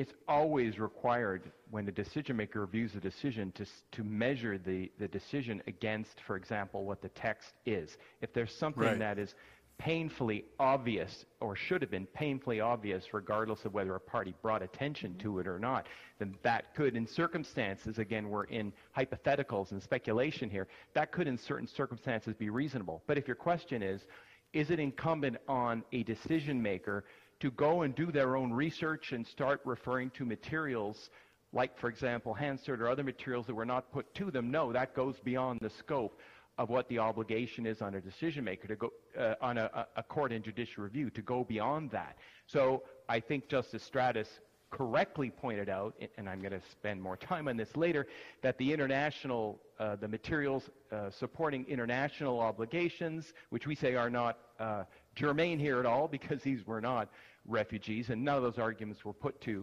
uh, the tribunal, that Justice Stratas rightly said, no, those arguments, those materials belong before the original decision maker, that, Vav that under Vavilov, through legislative intent, were the ones that were intended to address it. They're the ones that have the specialization in that area to make those determinations. That's in part why it's not appropriate for courts to go on its own mission to start digging up, for example, Hansard or other material. So it's a, it's a balancing process. But there isn't but one interpretation for re refugee claimants and another for non-refugee claimants. The, these aren't refugee claimants, granted. No. But this is the uh, Immigration and, and, and Refugee Board and then the I A D, and that's, what, that's its bread and butter. And it has a yes. statutory directive to consider yes. international conventions. So this isn't some, uh, you know, obscure uh, convention or law that they're being asked to uh, advert to. Um, it is, it is really something that they deal with each and every day. So you talked about something being blindingly obvious. I would have thought uh, international conventions to which Canada's a party is something that it is blindingly obvious, uh, particularly when, you know, there's one, one decision put in the submission and it's not referred to. It's not a consistent body of jurisprudence, granted. But surely, um, you know, you have to say something to the claimants. Well, if you'd been before Member King, you probably wouldn't have been deported. But with me, you're going to be deported. I mean, that's the, that's the message, isn't it?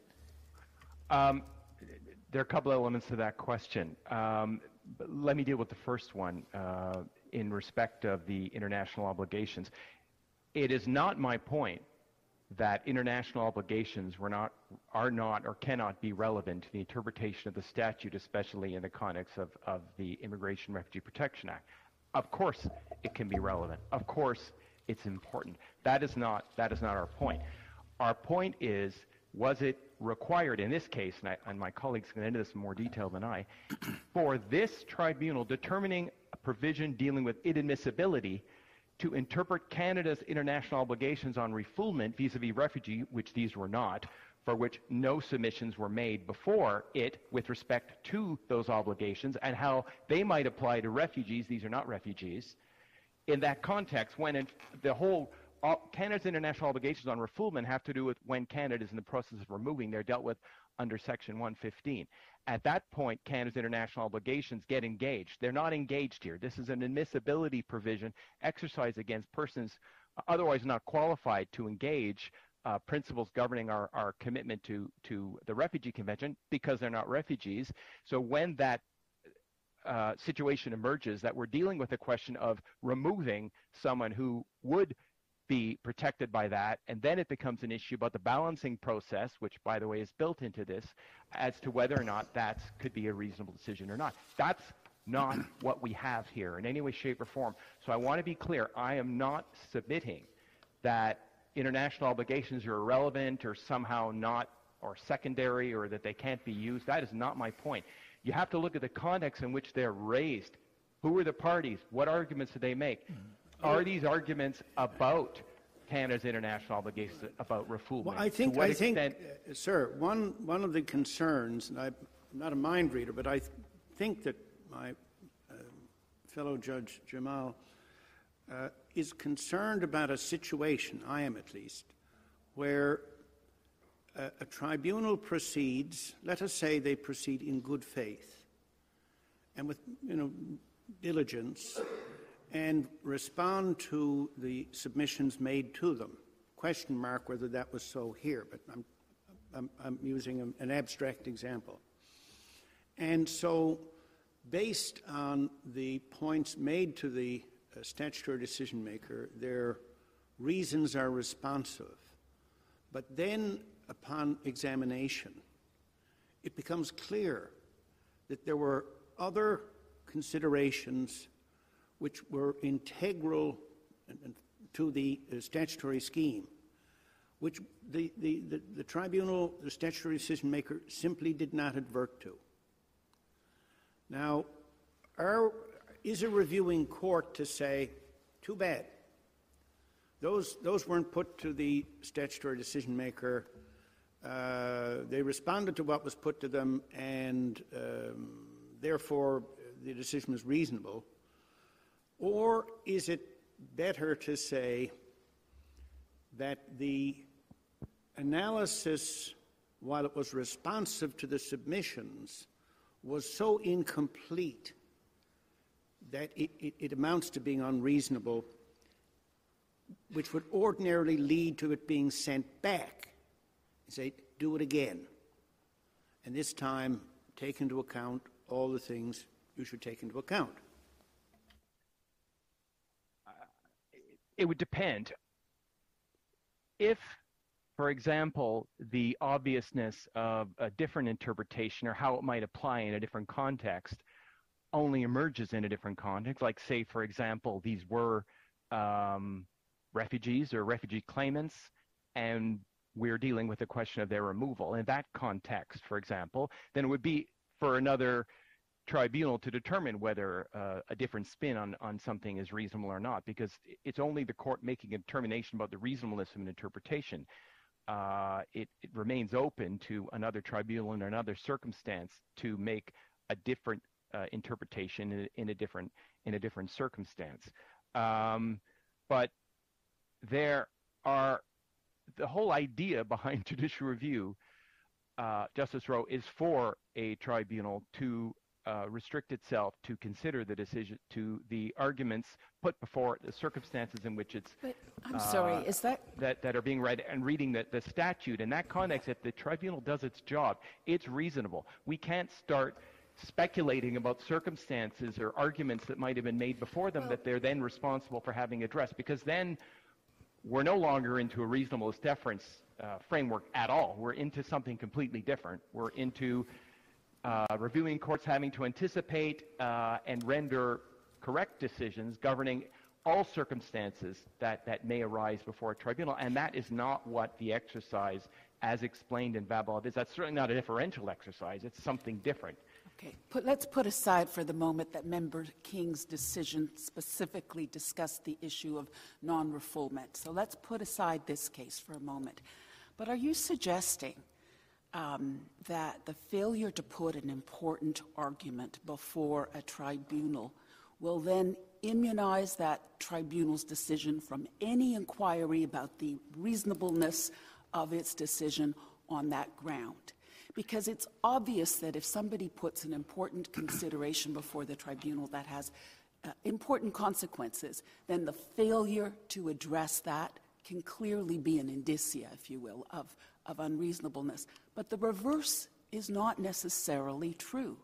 There may be important submissions that are not made before a tribunal by the usually lay membership, who are uh, lay applicants, parties who are not always represented, and to suggest somehow that the burden on parties before tribunals is so much, so much greater than it is on the parties in a judicial process, and that if they don't raise an argument, then that cannot be considered in determining whether the decision is reasonable. There's just something fundamentally wrong with that submission. So I, I wanted to put it to you, give you a chance to answer, answer that. It, there, if you look to Vavilov itself, in fact, it gives an example at, at paragraph one twelve, where there may be circumstances uh, in which it's quite simply unreasonable for an administrative decision maker to fail to apply or, or interpret a statutory provision in accordance with the binding precedent, for example, where an immigration tribunal is required to determine whether an applicant's act would constitute a criminal offense under criminal law. Criminal law. It would not, clearly not be reasonable for the tribunal to adopt an interpretation that is inconsistent with Canadian criminal law. So there are examples when something on its face is obvious, um, but, but beyond that narrow circumstance, um, tribunals are necessarily restricted to considering the arguments they're put before them, and it should not be open to courts to determine they're so, not so reasonable. So what's the difference between that? What's the difference between that and a knockout punch? Uh, well, a, knock, a knockout punch is it, the question of, of what's wrong with a knockout punch is that that's an external uh, uh, analysis. It's, it's an exter- it says come up with another better interpretation that trumps. It's not. It's the focus itself that's problematic in the knockout punch. It's the focus itself. And we're talking about, when I'm making this concession, and it's a concession, it's with respect to the narrow governing circumstances when that could possibly apply. Because otherwise, tribunals are restricted to making determinations based on the arguments they're made. And that, that's, by the way, that's true about courts as well. Like, courts make determinations based on arguments are made before it. It's, it's a natural failing of our justice system that that's how it operates. And, and, and if and when new arguments are made in different contexts, and it's up to courts to determine whether or not there are grounds to come to different determinations in different circumstances. That, to me, it seems to me to be the nature of the justice so, system. It's okay, not I just a particular want to be clear failing here. Of the administrative law system. I just want to be clear. You're saying that the tribunal the, would have no obligation to consider Section thirty-three of its own act if it was not raised specifically by the parties. Well, it would depend whether Section thirty-three was determinative. We're saying it's, it's not in this case in any way, uh, shape, or form, because what we're saying is that these, again, these particular, and, and my colleague will spend more time in this than me, the, um, the, uh, the actual decision here didn't engage the principles that are being argued about after the fact. Uh, in arguments that were only put to the Federal Court of Appeal about international obligations.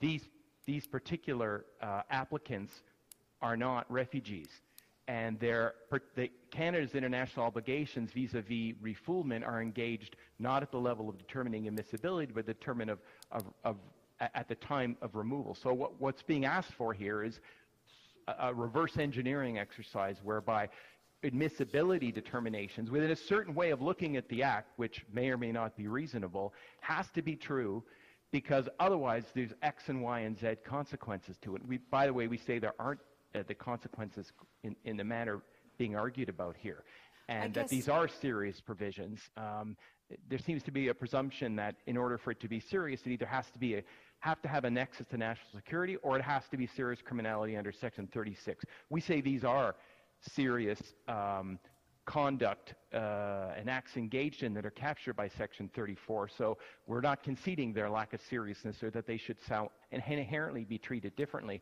But again, the issue of, of Canada's international obligations, if that was germane um, in a particular case, and you see in a tribunal decisions that they fail to deal with something fundamental that they had to deal with that was obvious on its face, um, then you'd have a different circumstance. You'd have to determine whether or not the statute would bear the interpretation brought that, that the that the tribunal made, and then there'd be a question about whether it's reasonable or not. That's the whole point of robust reasonableness. That doesn't let tribunals off the hook uh, at all. Uh, it, it, it's a robust form of review, um, and, and that you're measuring what it is that the actual tribunal determined.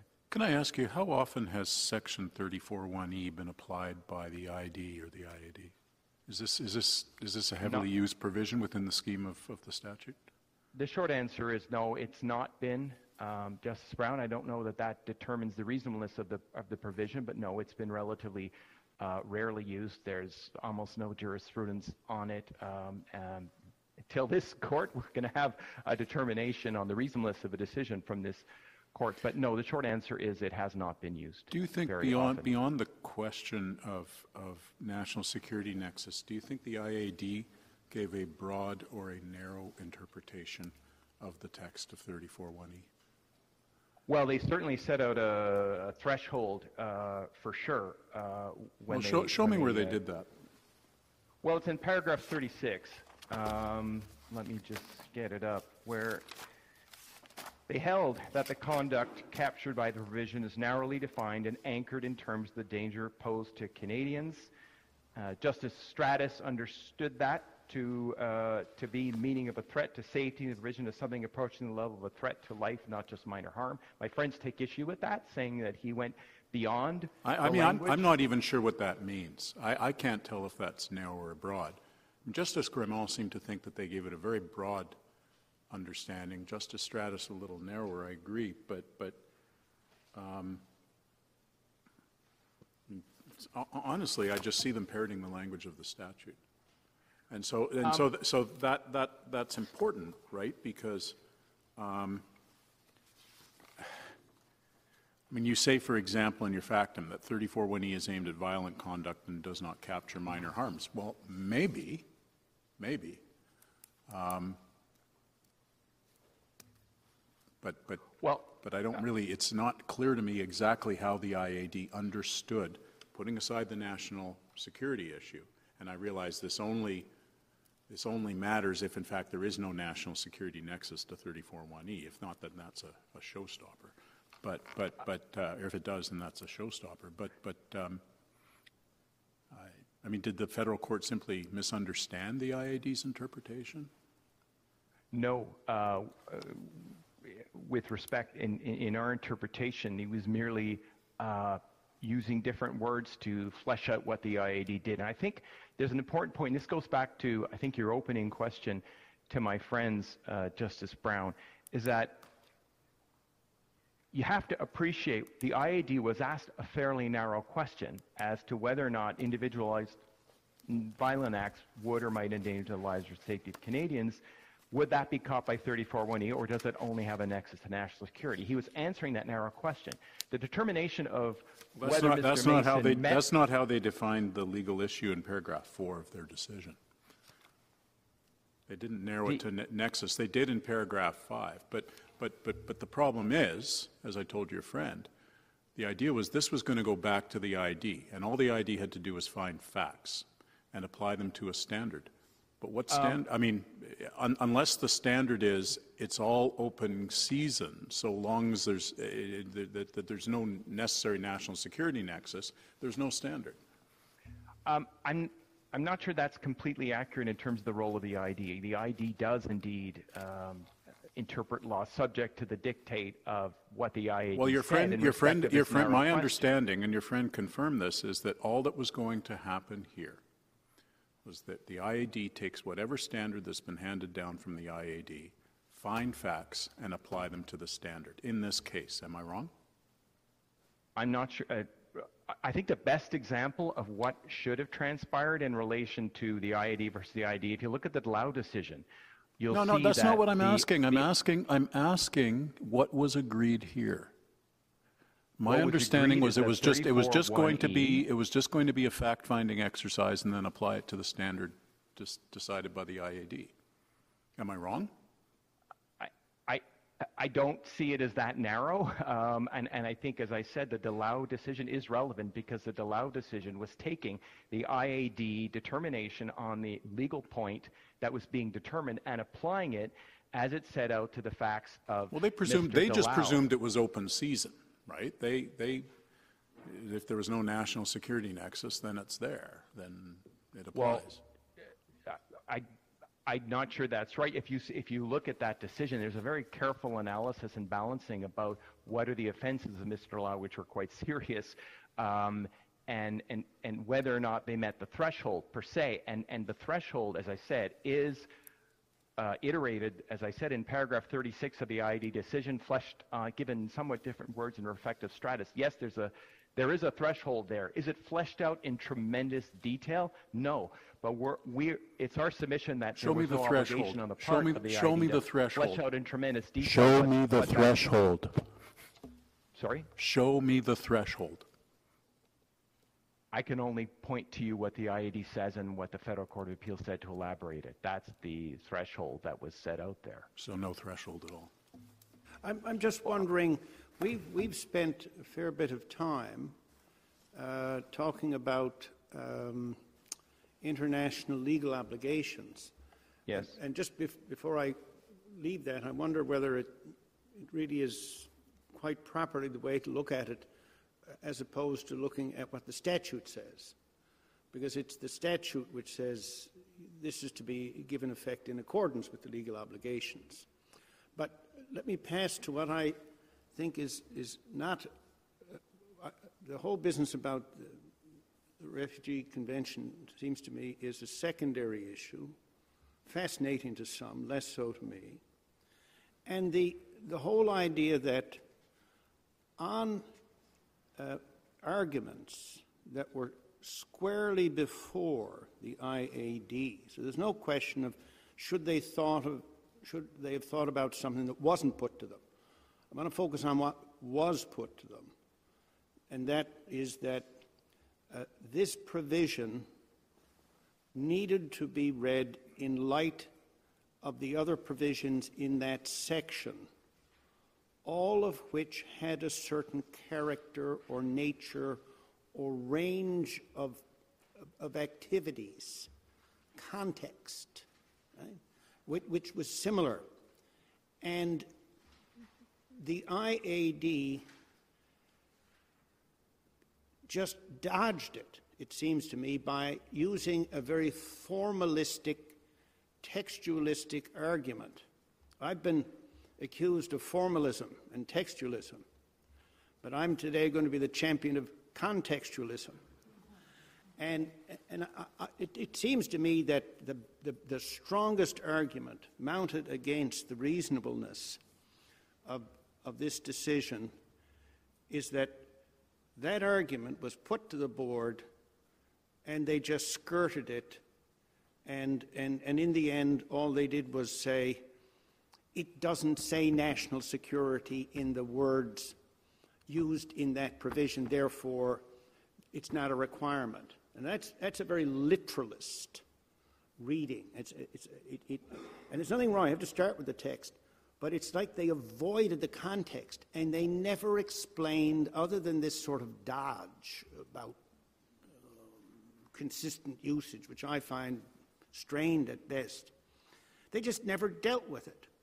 And, and if you can't in, find in the reasons, and I'm struggling to find it there, a clear response why the principal argument put to you cannot succeed. If, you, if you've kind of skirted that issue, it, it seems to me you've just failed to justify your reasons. They just asserted, read the provision, it says what it says, we're going to give it a literal meaning, there's your answer. And, and, and that's not text, context, and purpose. Um, just to throw, I'm not... Uh... Again, I, I think my friend, I'm going to yield to her in very short order, uh, who will probably develop this in more detail. But to answer your question briefly, um, we say that um, the I A D did do exactly that. There was, it's true, very little legislative history that was before him. He made it clear why he didn't accept uh, the arguments around the definition of security relevant to other acts and how they're used, um, and the fact that the use of security isn't used consistently in these other acts. Um, he wasn't persuaded by the argument that thirty-four oh one E had to be interpreted to national security uh, just because some of the other sub-provisions within that uh, Section thirty-four do. He gave a reasoned explanation in our submission about why that's not the case, um, referencing uh, case law. So I don't see that that's a dodge at all. Uh, I don't think it's more of a dodge. It's a different interpretation than um, Member King, uh, but I don't, I don't, I don't consider that a dodge. Um, and as I said, with respect to international obligations, uh, they, they simply weren't germane here for the reasons I said. Um, and I want to turn it over to my colleague, um, Counsel Ray, who's going to address uh, themselves to the issue of reasonableness. There, there are a number of arguments I didn't get to about certified questions and others that were raised by interveners vis-a-vis standard review, but I don't want to take up uh, more time. Uh, Perhaps we'll try to touch on that in the five minutes we have in reply. Uh, but there are a number of things I wanted to get to, but I'm going to yield to my colleague, uh, Counsel Ray. Chief Justice, Justices, I hope that in uh, my submissions here this morning, I'll be able to address a number of the issues that have been raised through the questions. Um, I have four points I'd like to touch on. I think with those four points, it's going to hit Um, a lot of the questions that have been asked, um, but uh, we shall see as we go. Um, the first point I'd like to raise uh, is that uh, in the I R P A, and this is something that was identified by um, the I A D, the term security is not used synonymously with the term national security or the term security of Canada. The second point is that paragraph E, and this is the threshold question, is aimed at violent conduct, and it doesn't capture minor harms. And that is something that I believe is set out in the I A D's decision as well, and we'll go through that. The I A D's interpretation, this is the third point, is also supported by I R P A's inadmissibility scheme as a whole. And again, that is set out in the I A D's decision. And the final point I'd like to touch on is that the interpretation from the I A D is not contrary to Canada's international obligations. And you've heard um, my colleague uh, on that point, and I hope to elaborate on that for you. The first point then, could I ask you to, I don't want to cut you off, but one thing that, speaking for myself, I'm concerned about is whether there are serious repercussions that the inadmissibility finding could have on Mister Mason if the acts are eventually attributed to him.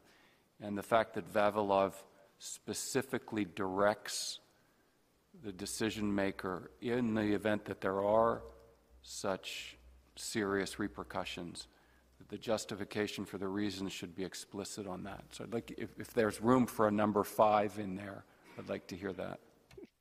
I could certainly address that uh, right now, actually. Um, the consequences um, are considered by the I A D, and the way in which they're considered is through its examination of Section thirty-six, the other uh, provision that it looked at in the inadmissibility scheme. What it was doing there is responding to the arguments by Mister Mason that the consequences to him, if they were to accept this interpretation, would be far greater under Section thirty-seven than they would be under Section thirty-six. And the I A D directly addressed that by noting the distinct differences in terms of the types of inadmissibility that Section thirty-six is aimed at versus Section thirty-seven. I actually think that's a very key point here that we haven't touched on today, and that's that I R P A does not have just a single class or category of inadmissibility. There are two types of inadmissibility in I R P A. There's inadmissibility that's based on conduct, and that's what Section thirty-seven is aimed at. Uh, sorry, that's what Section thirty-four is aimed at. and why thirty-seven came to mind for me is because that's also what Section thirty-seven, the organized criminality provision, is aimed at. It's aimed at conduct. It's not aimed at the commission of an offense, which is the second category of inadmissibility that's set out in the I R P A, is a commission of an offense, and in the case of serious criminality, um, if that offense occurs in Canada, there has to be a conviction. Section thirty-six, with respect to offenses committed in Canada requiring a conviction, is actually the outlier here. That's the only provision within the I R P A inadmissibility scheme that requires both the commission of an offense and a conviction. The comparison of Section thirty-four to Section thirty-seven is actually far more apt, because Section thirty-seven, the organized criminality inadmissibility provision, does not require any form of um, connection to a commission of an offense. It does not require that a conviction has occurred, and it certainly does not require a nexus to national security or to the security of Canada. So in that way, the conduct um, is much more similar. But can so to, I stop to you here? And, and, and when we look at those um, uh, interpretations, I mean, I, I'm, I'm struck by the fact that this hasn't been decided yet. Um, that uh, we hear that Section thirty-four is not used in a blanket way, even though it would be perhaps the widest provision imaginable uh, on which to render somebody inadmissible, because it would only, according to the I A D, if it doesn't have a security nexus requirement, then you would read it the way that it is, and it would be to engage in an act of violence that would or might endanger the lives or safety of people. That is very wide. Um, and it begs the question why people or, or why the ministry would go under Section thirty-six of serious criminality if it always had this breadth of, a, uh, of an interpretation open to it under Section thirty-four. And when we look at Vavilov and the repercussions aspects and the consequences, uh, many interveners talk about the, the uh, very chilling consequences that would happen to Mister Mason and to a whole spate of people in the country who have never been convicted of a criminal offense, and that they're in, whether it's a, um, um, a Uh, a stayed charge or a charge not taken or what.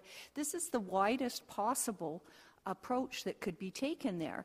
And, and surely that's, that's problematic. And uh, just let me add this, that Section three point three under the I R P A also states that a mandatory interpretive norm is compliance with charter rights.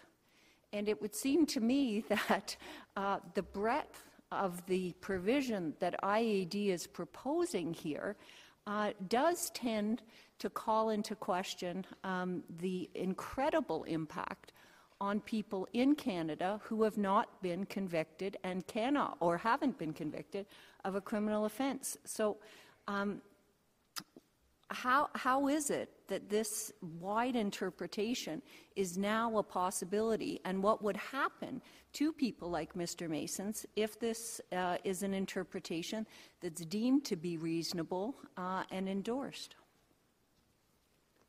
There are a number of, of questions to unpack there.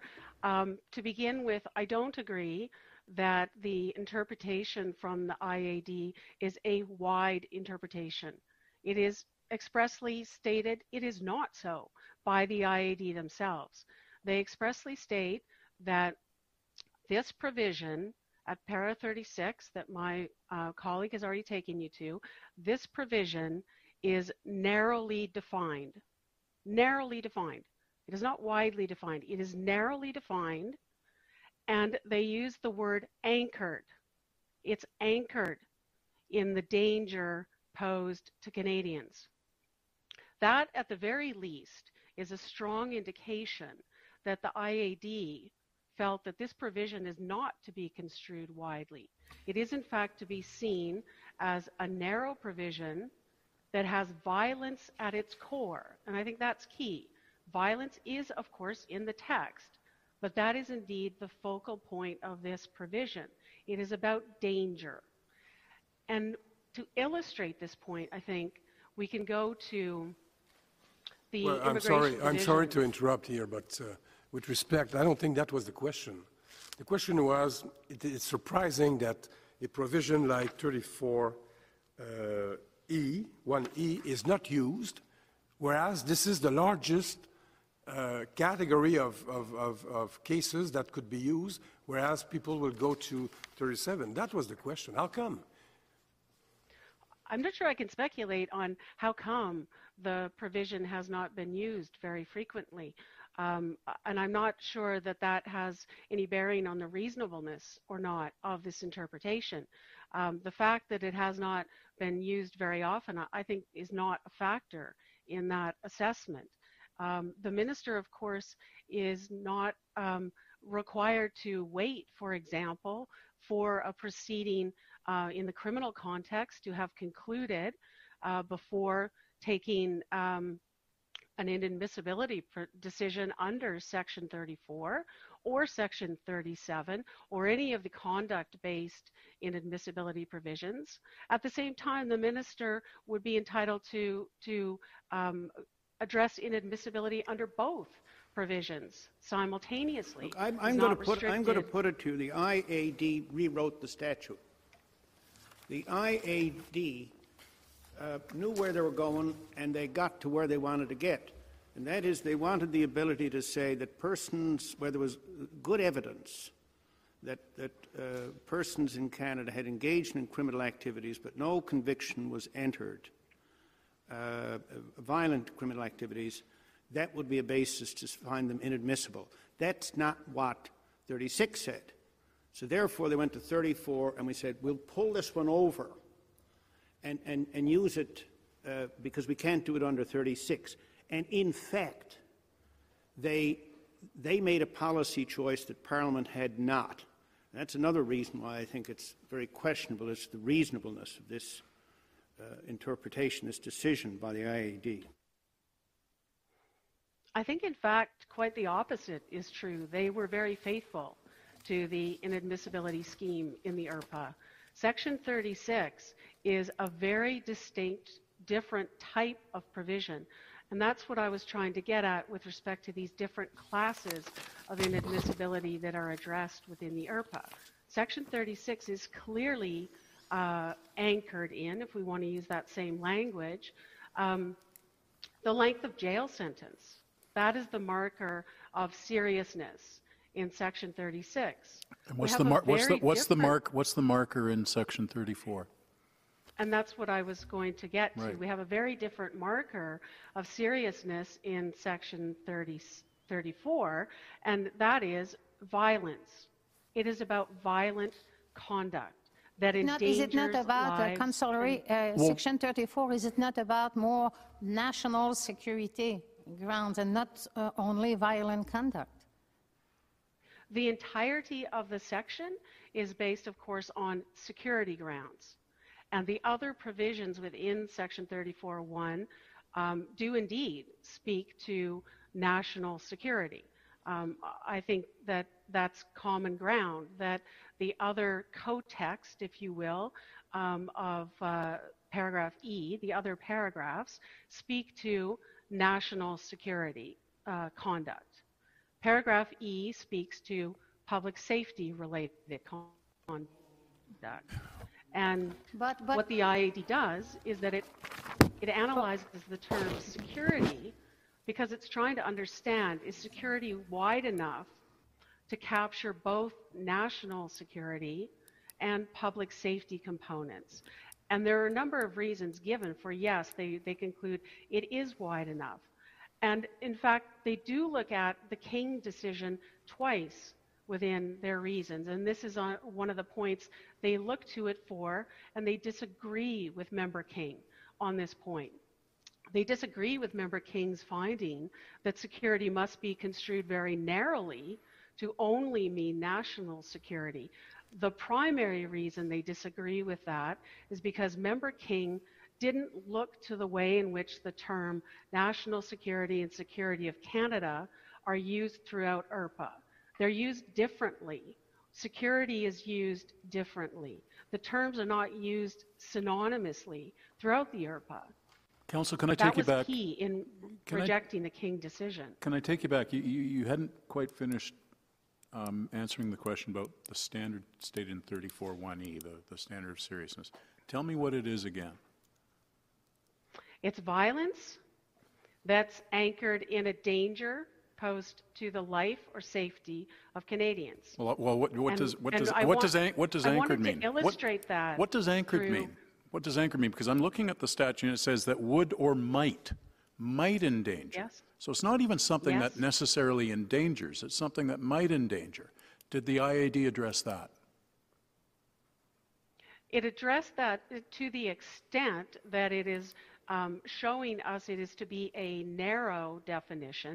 It didn't address the, I agree that it did not address um, the, uh, specifically the forward-looking uh, temporality, if you okay, will. Okay, and, and you had also, you'd also mentioned committing acts of violence, but that's not what it says. It says engaging in, yes. acts, uh, uh, engaging in acts of violence. Uh, did they, did they, did they consider whether there's a distinction between engaging in acts of violence and committing acts of violence? They did not consider that distinction. Mm. Engaging is the phrase, and, and I'm, if I misspoke and said no. committing, um, that, that's certainly on me. Well, isn't, isn't part of the answer the to this isn't part of the answer to this posed in paragraph twelve of the decision, where they say, assuming the, the act the respondent committed the acts, they are certainly acts of violence that endanger the lives or safety of persons in Canada, and we're talking about somebody pulling out a gun and shooting at people in a bar. So that is the conduct that's being spoken about. They didn't need to deal with every situation. But in, in respect of paragraph thirty-six, I'd like to come back to that and Justice uh, Martin's question about whether the acts are narrowly defined and what that means. When I read the last sentence of paragraph thirty-six, it's awkwardly worded because it says narrowly defined and anchored in the terms of danger posed to Canadians. And then it draws the contrast not to criminal law. So it's not saying necessarily, as I read it anyway, it's drawing a distinction between immigration consequences and criminal consequences. And that's what, it's, that's what it means by narrowly defined. It's obviously uh, drawing a distinction between immigration consequences, and, and that's what the whole of the paragraph is speaking about. So I, I wonder whether there might be some ambiguity or misconstruction about what the I A D meant in that last sentence that's, you know, at the nub of this issue about how broad or narrow the conduct is. Well, I think something else that may be helpful here is another um, um, comment made by the I A D with respect to the comparison to Section thirty-six, and that is the I A D said that this provision, paragraph E, would capture a smaller subset of the conduct that would be captured under paragraph thirty-six. And again, we're seeing a narrowing, um, a, an intentional um, discussion by the I A D that this provision, paragraph E, is not intended to be applied so broadly. The threshold is, is much higher than what the appellants have made it out to be as um, basically any kind of minor uh, form of schoolyard brawl. Um, that's not the intent, excuse me, that's not the intention of this provision. Um, and I've been wanting to draw the court's attention to the decision of the I D with respect to Mister Dlio, because in that decision, we actually see the threshold at work, and we see how the I D applies the threshold of the I A D to the particular facts in Mister Dlio's case. Um, Mister Dlio had gone before the I A D and argued that the I A D's decision was wrong, that that, that threshold was too low, and that the harms that he had committed didn't rise to the threshold um, that would would have been necessary, and and the I D disagreed. And I think what's really important is looking at the um, extensive body of evidence upon which the I D relied for its findings of fact, and its findings of fact with respect to the violence committed by Mister Dlio are extensive.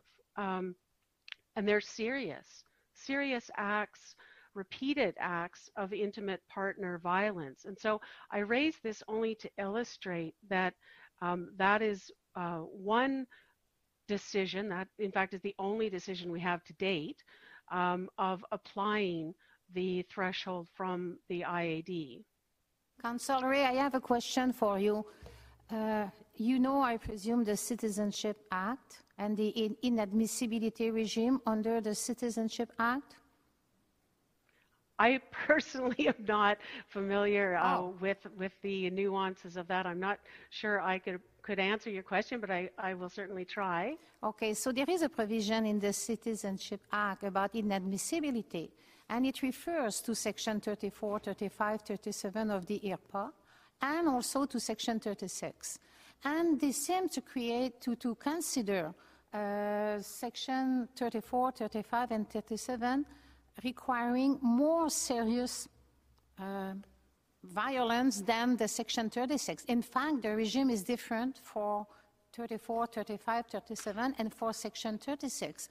So, uh, and they are talking about security grounds for thirty-four one, the entire thirty-four one, thirty-five, thirty-seven. They are not making the distinction that you are making. So is, is this an incoherence between the I R P A and the Citizenship Act in terms of inadmissibility or not? Um, I think that, that the way you're describing it is the distinction that I'm making, in the sense that um, the most... Um,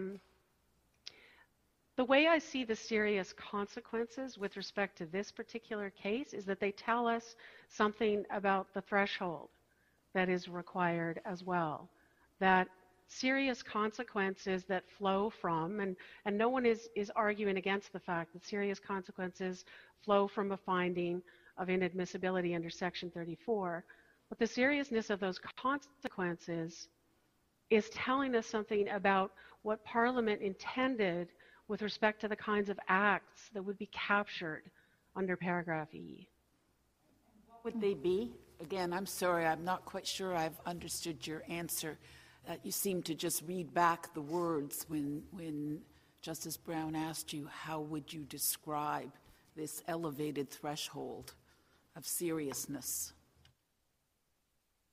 And, and in, in some respects, I think I can only read back how the I D has construed that provision, which is to say it is narrowly defined and that it's anchored in the danger posed to Canadians.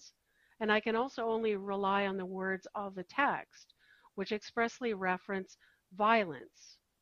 Um, and violence, I think, is the key phrase there. How that is um, applied and interpreted with respect to the scope is going to be dependent on a, every individual situation that comes before a decision maker involving this provision. There will be, um, as there was in the, the Dlio um, case, a grappling with whether or not the acts that are before the decision maker um, are violent. Are they endangering lives and safety? Um, and as Member Coe in that I D decision for Mister Dlio said, um, Member Coe said, um, you know, this is about a narrow definition. This is not about um, expanding this to include any and all types of um, bad conduct. It's not that it. Um, I see just... here. I'm so, I'm so sorry. I'm just following up on the questions that started with Justice Martin and have been following. It, it's not that it, the violence um, endangers the lives or safety. It's would or might. The French text is even seemingly more expansive. Susceptible de mettre en danger. It's, it's sweepingly wide, at, at least on its face, not anchored in a conviction, not anchored in the criminal law as, as the I A D um, decision maker said. So, so, so I'm, I'm, I'm just trying to, to, to understand how that fits as against thirty-six, for example.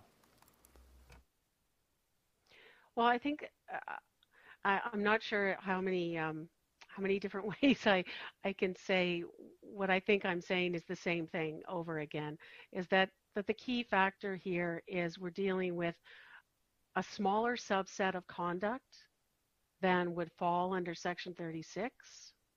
And we're dealing with acts, multiple acts of violence that endanger or will or may the lives and safety of Canadians.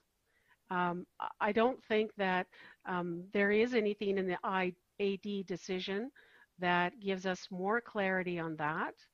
With respect to the scheme of the inadmissibility provisions as a whole, I think the clarity that's provided is again through the, the knowing that the consequences attached to this provision are some of the most serious, which leads us to understand that the threshold must be higher. I have um, very, very little time left, and I have not addressed um, our position on Canada's international obligations. They are set out in our factum, but I will just say and reiterate that a finding of inadmissibility is not a finding that an individual will be refouled. The Refugee Convention does not have application to the finding of inadmissibility here, um, and we would we would strongly um, uh, argue against the um, many of the arguments that have been made by the interveners with respect to the application of the Refugee Convention. All right, thank you very much. And the court will take a fifteen-minute break.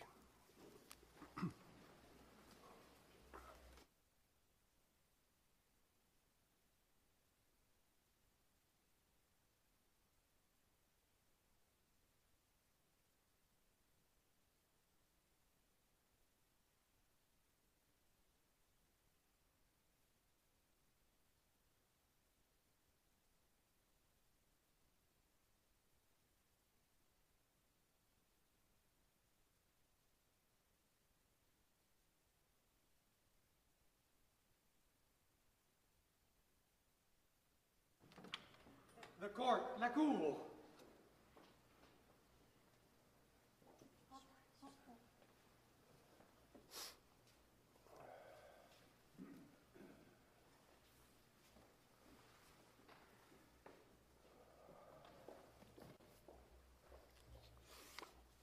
Thank you. Let me be seated, please.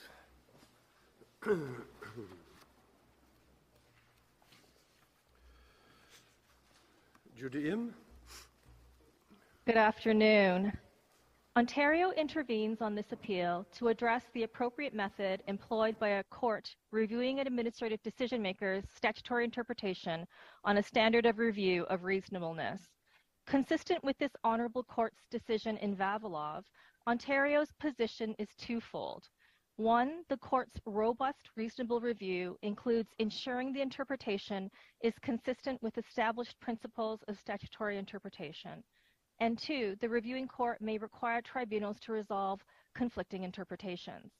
On the first point, it is common ground that judicial review functions to maintain the rule of law while giving effect to legislative intent.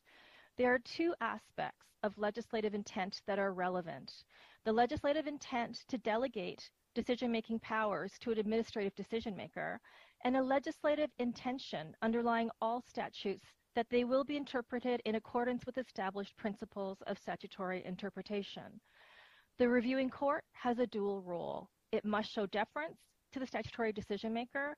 However, it must also ensure that the decision maker has arrived at a reasonable meaning that can be said to carry out the legislative intent underlying the statutory provision at issue. The balance between deference and inquiry in a robust, reasonable review is achieved as mandated by Vavilov by starting with respectful attention to the decision-maker's reasons. It is through the reasons that the reviewing court considers, assesses, and confirms whether the interpretation reasonably accounts for the essential elements of the statutory provision's text, its immediate and larger statutory context, and its purpose, as per the modern approach to interpreting statute adopted by this Honourable Court in Rizzo's shoes. Where the interpretation is inconsistent with an essential element and no reasonable explanation has been provided to explain why it is nevertheless reflective of legislative intent, the decision is unreasonable. It fails to bear the hallmarks of reasonableness, namely justification, transparency, and intelligibility. More specifically, it fails to be justified in relation to the relevant legal constraints that bear upon it, which include the principles of statutory interpretation. In the circumstances, the court must intervene. It may choose to send the matter back to the administrative decision maker with reasons, or in cases where only one reasonable interpretation is possible, determine the meaning of the provision. Respectfully, this is not disguised correctness review. As Justice Abela said in Vavilov, reviewing courts are entitled to meaningfully probe the decision because deference stems from respect, not inattention to detail. If, however, the interpretation does account for all essential elements of the text, context, and purpose, then the court should not intervene. On the second point, it is Ontario's position that permitting conflicting or inconsistent interpretations of the same statutory provision by a tribunal is unreasonable and threatens the rule of law, in that it permits the law to become arbitrary depending on the identity of the decision maker. Notably, provincial tribunals and other provincial administrative decision makers cannot resort to the type of reference available to federal tribunals under the Federal Courts Act. While the A G, the Attorney General of Ontario, is entitled to be heard on an application for judicial review pursuant to Ontario's Judicial Review and Procedures Act, this is not available to provincial tribunals, nor it is a reference, nor does it change the applicable standard of review. In the narrow circumstances where a tribunal has adopted conflicting interpretations of a statutory provision, and there are no other means within the statutory scheme to resolve the conflict, the reviewing court should refer the matter back to the tribunal to resolve the conflict in accordance with its reasons, or as stated previously, in cases where only one reasonable interpretation is possible, determine the meaning of the provision. To conclude, in our respectful submission, this reflects an appropriate balance between protection for the rule of law and deference to an administrative decision maker's delegated authority. Thank you. Thank you. Jonah Van Parys. Thank you, Chief Justice. The Attorney General of Saskatchewan asks this court to continue its journey toward greater simplicity and clarity in administrative law. This appeal is an opportunity to provide guidance regarding internal standard of review, where the legislature has established a right of appeal or review from one administrative decision maker to another. To that end, Saskatchewan proposes establishing presumptive standards of review for internal appeals. And to be clear, Saskatchewan is not taking any position on what the outcome should be on the facts of this case, but is just providing one possible approach to determining what standard of review an appellate administrative decision maker should apply. The presumptive standard of review would depend on the court's supervisory role, creating consistency across the administrative pyramid. So where the governing legislation provides for a statutory right of appeal to a court, the appellate decision maker would also apply the appellate standards of review, and where the governing legislation does not provide for a statutory right of appeal to the court, the appellate decision maker would apply judicial review standards of review. And these presumptions would be rebutted where the legislature explicitly prescribes the applicable standard of review. Establishing presumptions for internal standard of review encourages parties to focus on the merits of the decision rather than on litigating standard of review. For example, the favorite approach in Saskatchewan to internal standard of review is to conduct what the Court of Appeal has termed a full exercise in statutory interpretation. However, requiring litigants and administrative decision makers to conduct this type of analysis to determine the standard of review is akin to the former contextual analysis established in Dunsmuir. And a similar exercise that was deemed too unwieldy for the courts does not lend itself to litigants who may not be represented by counsel and to decision makers who may not be lawyers. In addition, the unpredictable nature of the contextual analysis was one of the fundamental problems addressed in Vavilov. Litigants cannot predict with confidence what standard of review will be applied, nor can they conduct a proper analysis of the relative merits of appealing a decision to an internal decision maker. This court in Vavilov noted that litigating standard of review was an often costly endeavor that failed to promote access to justice. And this uncertainty on the approach to internal standard of review undermines one of the fundamental reasons as to why the legislature chooses to vest decision-making authority into different bodies, and that's the ability to access streamlined, specialized, and timely justice. Implementing these presumptive standards of review would echo the goal stated in Vavilov of focusing on the merits of the decision. Now, an alternative approach to internal standard of review that this court might take would be to simply apply appellate standards of review to all internal appeals. And we do know that this court in Vavilov indicated that the word appeal had the same meaning in different contexts. However, that concerned appeals to a court and not appeals between administrative decision makers. In addition, applying appellate standards of review would create inconsistency where internal appeals have been limited in some fashion by the legislature. And this case demonstrates that type of inconsistency. Here, the minister has a broader right of appeal to the I A D than the appellants.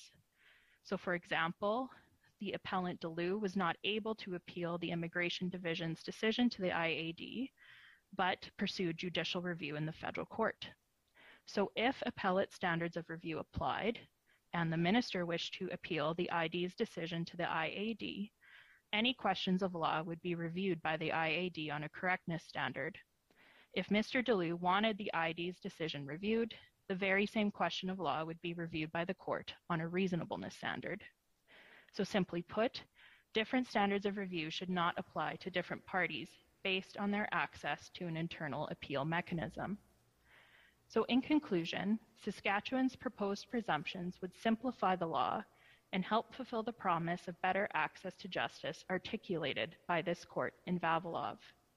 And to borrow a phrase from the Intervenor Social Planning Council, this will help render the law intelligible to those who use it most.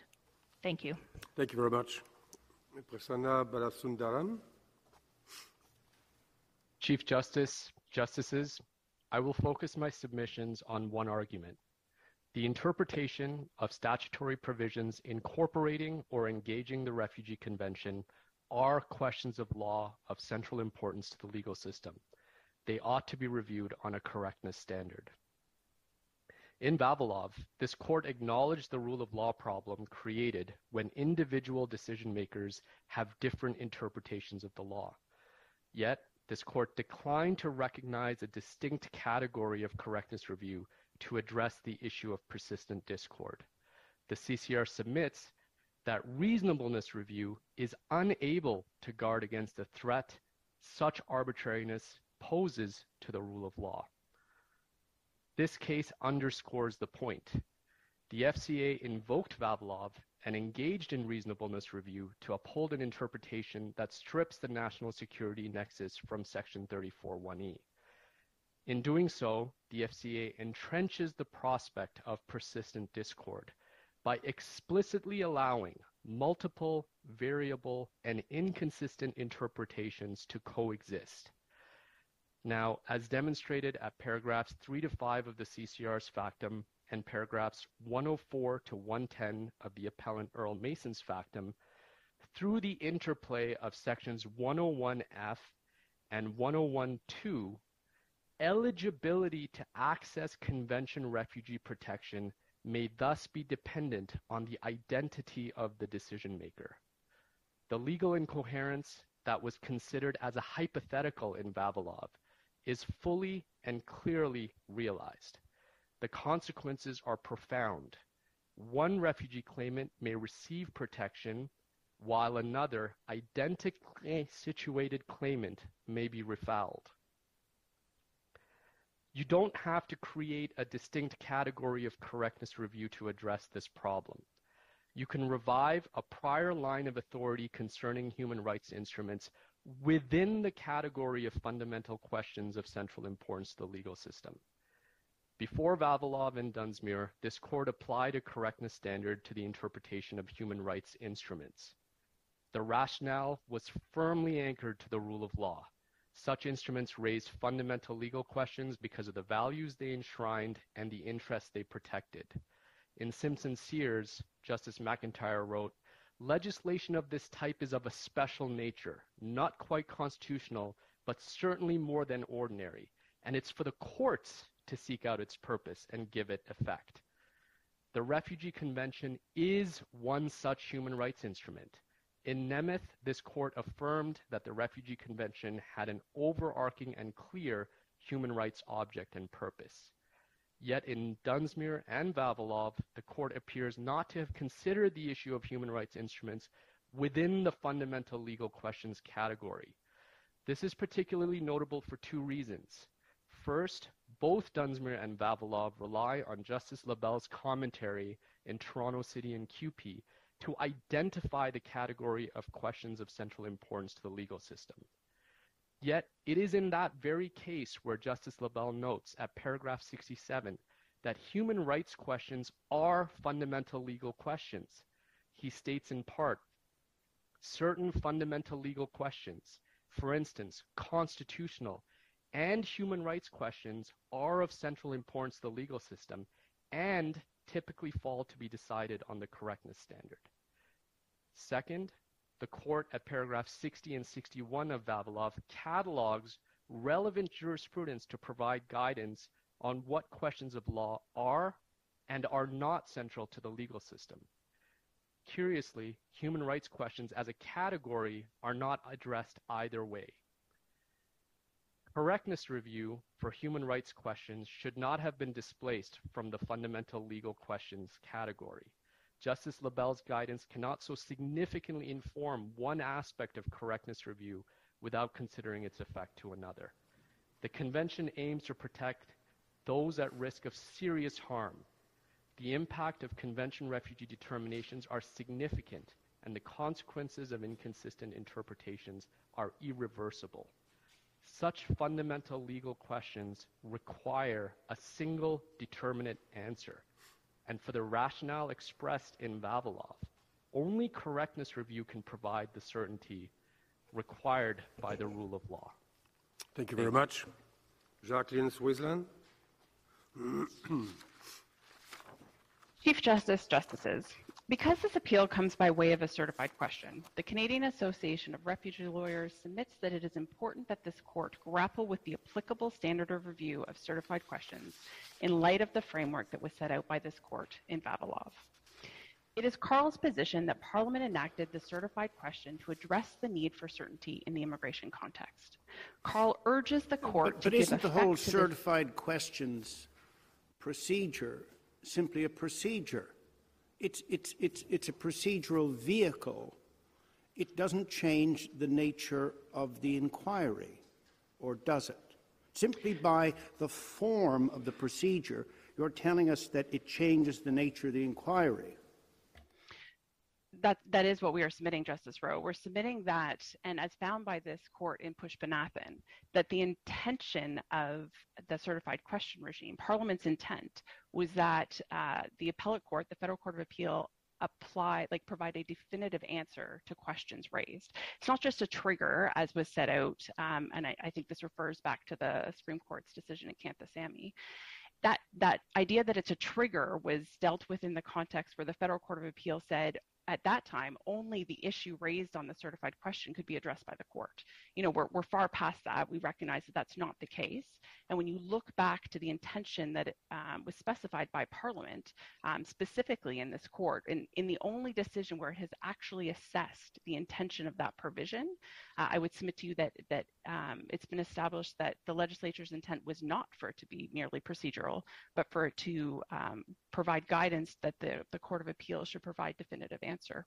Counsel, what do you issue. what do you respond to those who are of the view that this is not relevant because in Vavilov we were dealing with a certified question and we used the reasonableness standard of review? So that is correct. It obviously did come by way of a certified question, but but the court in Vavilov didn't mention the certified question. It certainly didn't assess whether the certified question should be a correctness category. Uh, and it's Carl's position that when the principles and framework outlined in Vavilov are applied to the certified question regime, uh, then a new correctness category is warranted. And, and following the same justifications, in fact, all the justifications that were set out in the SOCAN case, they similar apply uh, to the current case. Okay.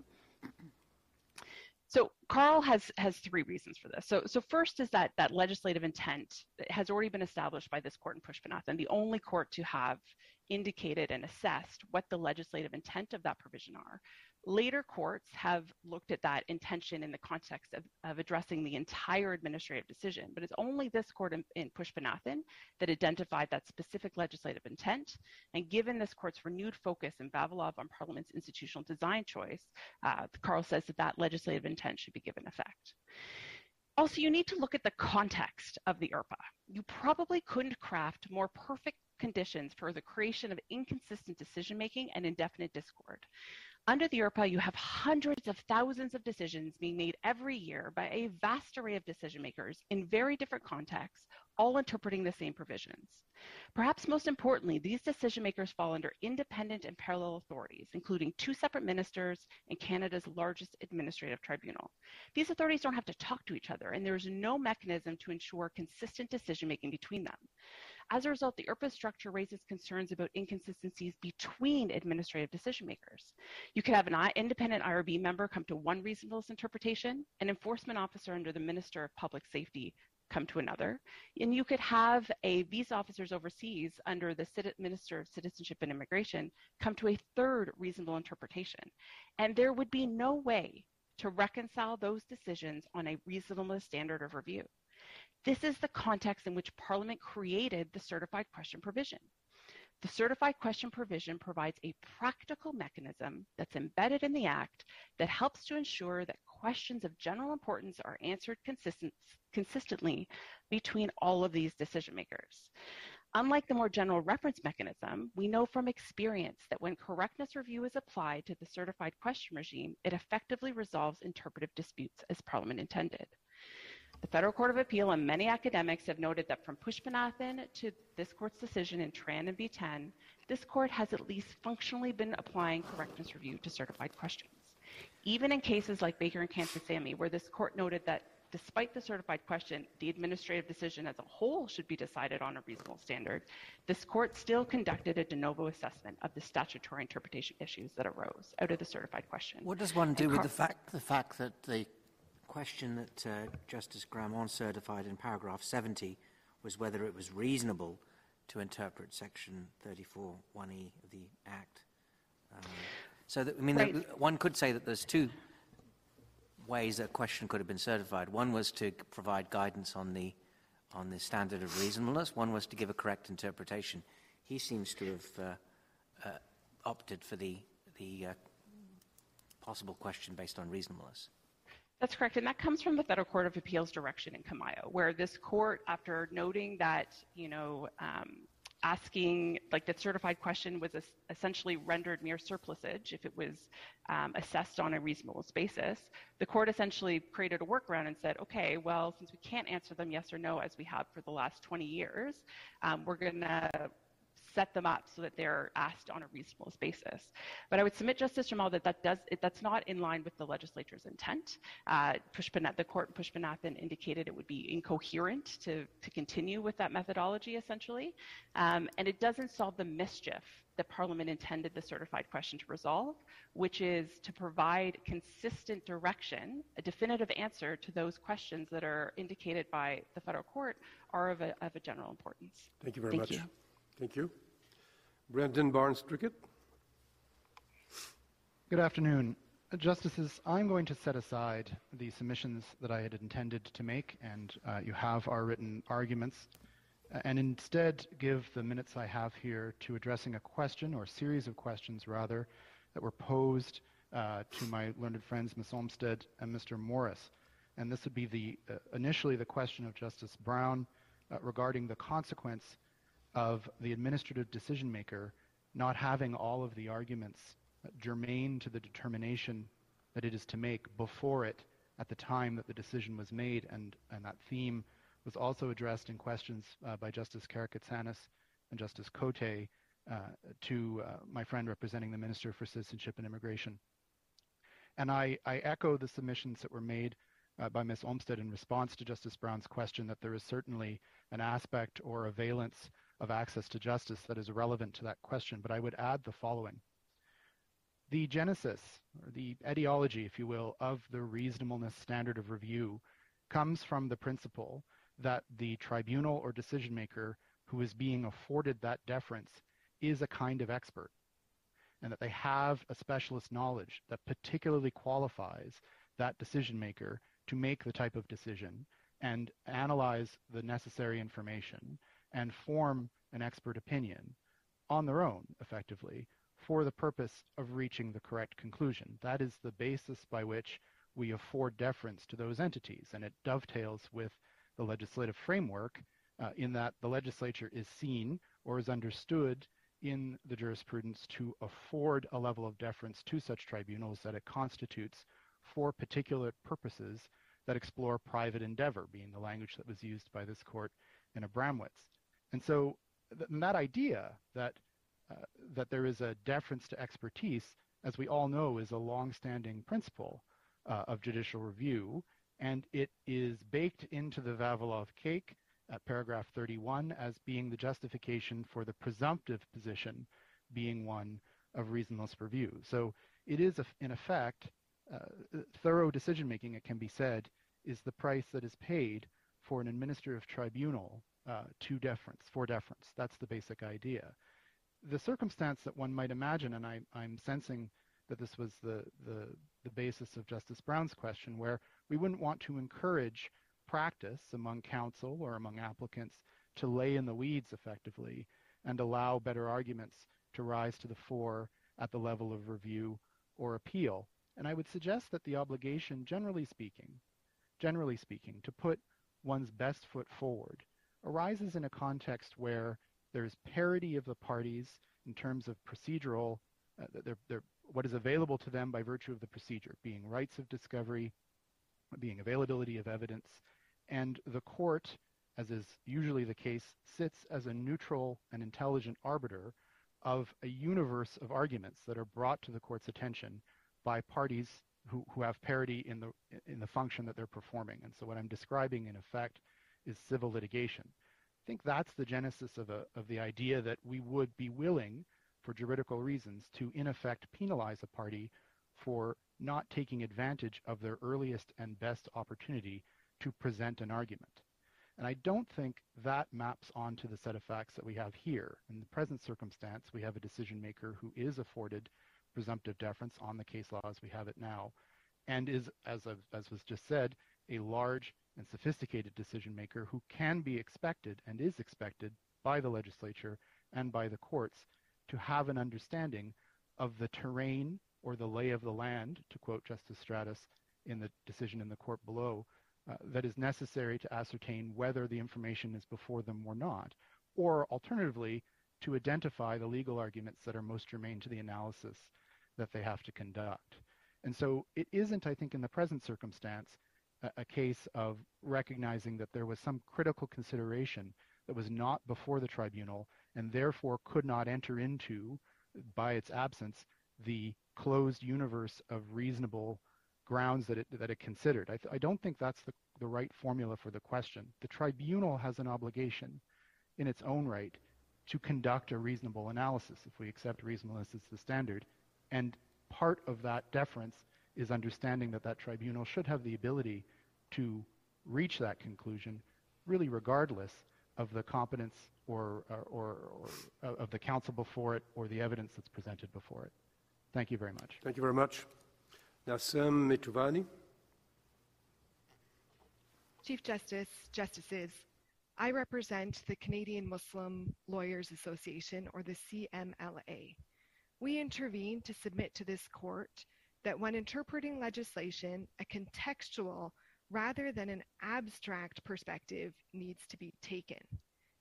This contextual approach is one in which consideration is given to the practical operation of the law on the ground, including its effect on vulnerable and marginalized populations. As identified in our factum, this court has held in a number of cases, including Moog, Willick, and Marzetti, that laws are to be interpreted within their social context. These cases repeatedly confirm that the legislature must be deemed to be aware of the historical and social context in which it legislates and operates, and that interpretation of legislative purpose requires sensitivity to the social realities of those affected. Most recently in Kirkpatrick, at paragraph sixty-two, this court agreed that interpreting sexual assault provisions of the criminal code narrowly has disproportionate impact on vulnerable groups, including women and members of the trans community. This narrow approach was ultimately rejected in part for that reason. In each of these cases, the court has taken judicial notice of entrenched social phenomena as part of its assessment and endeavored to choose an interpretation that would not contribute to inequities. In the case before you today, you have two separate ways to interpret section thirty-four one E. One approach limits inadmissibility to acts that have a nexus with national security. Another widens the net of inadmissibility to capture individuals who may have been charged with, but not convicted of, crimes that involve allegations of violence. In determining which of these competing interpretations is preferable, we submit that the impact of the legislation on marginalized populations needs to be carefully assessed, including how vulnerable these communities are to police interference. We rely on the body of case law from this court, including in Grant and Lee, that accepts that visible minorities, racialized populations, and low-income communities are over-policed. Historic over-policing of racialized communities is no longer in dispute. It is an accepted social phenomenon which can properly be the subject of judicial notice.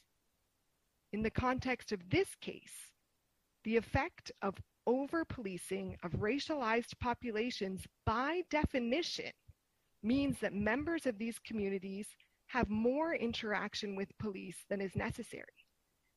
If the section in question here is read broadly, and that is to capture, in essence, police allegations of violence, even where such allegations do not result in a conviction, racialized communities stand to lose more than their non-racialized counterparts, given their high frequency of contact with police comparatively.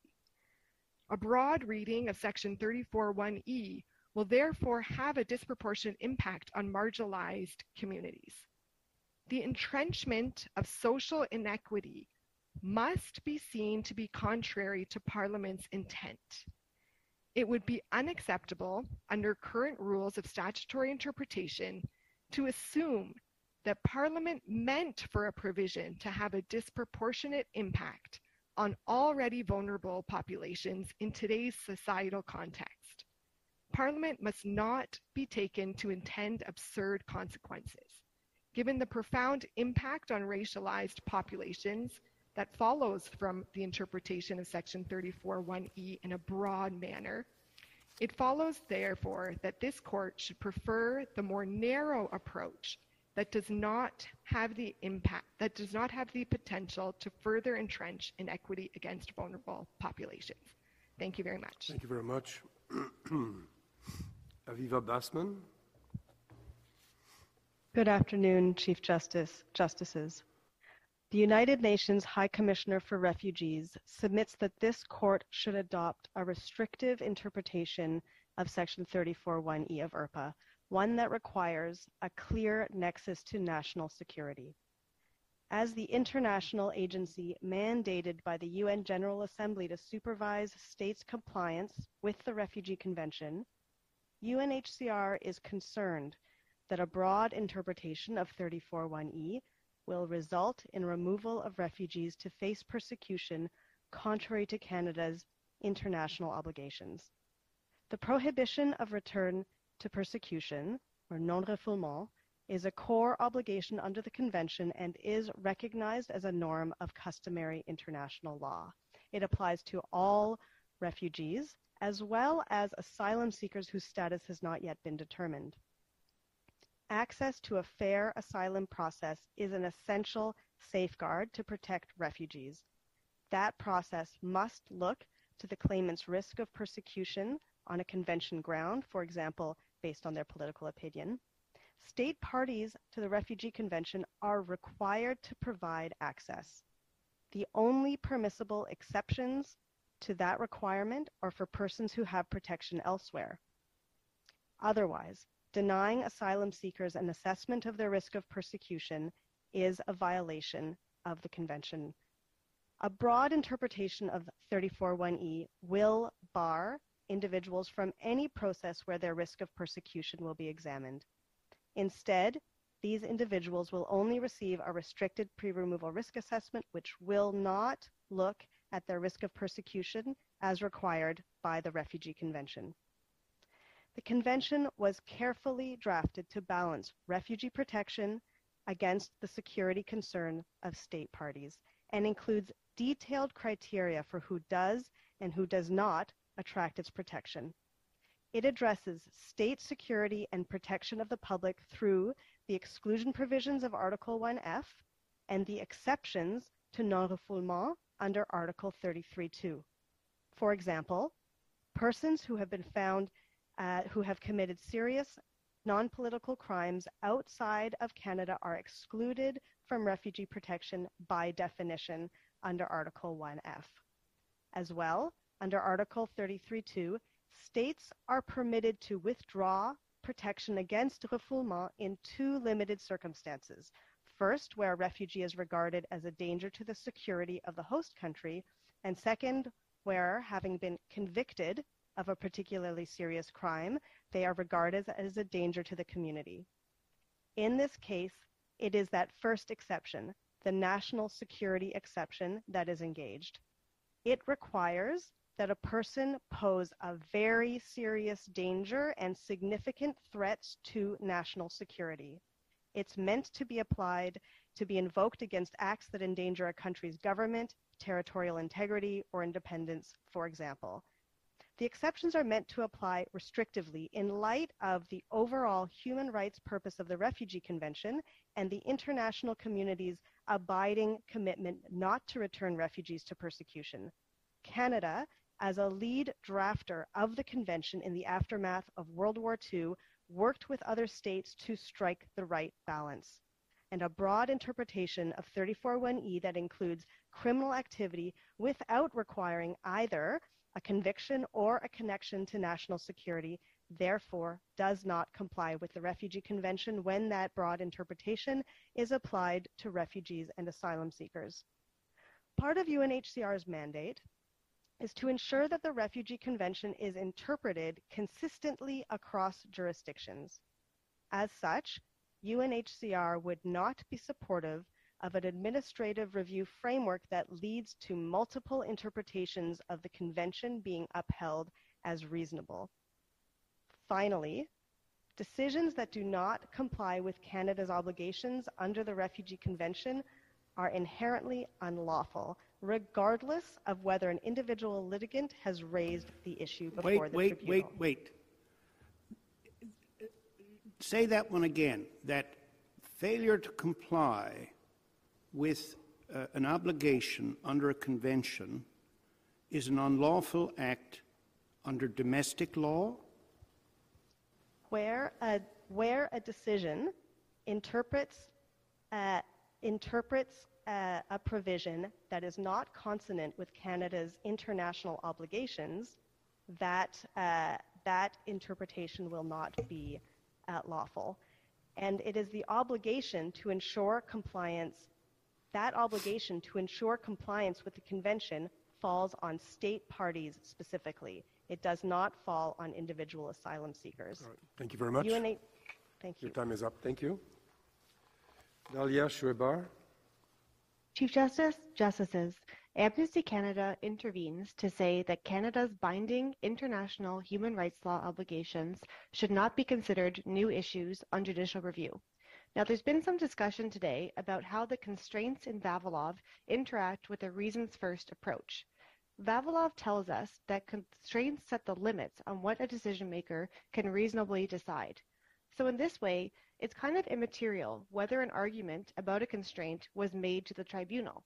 A constraint is a constraint, and decision-makers need to abide by them. Otherwise, they act unreasonably. Vavilov makes clear that international law is an important constraint in some decision-making contexts. Now, there's no dispute that the I R P A is one such context, because Parliament has told us so in Section three. If a court declines to consider that constraint, it risks upholding a decision that is inconsistent with an important constraint and therefore unreasonable, not to mention disregarding Parliament's express direction. It's also important to look at the consequences of not considering international law. The danger is that a court may uphold a decision that puts Canada in breach of its international obligations. And this is significant for two reasons, both of which stem from the presumption of conformity with international law. The first consequence is that it risks interfering with the separation of powers. B ten tells us that interpreting a statute in a way that conflicts with our international obligations risks incursions by the courts in the executive's conduct of foreign affairs, and subjecting Canada to censure under international law. The second consequence is a practical one. It disregards the significant efforts that go into avoiding noncompliance with international law to begin with. So before Canada incurs a new international obligation, our laws are analyzed to see whether we are already in compliance or whether new laws or amendments are needed to bring us into compliance.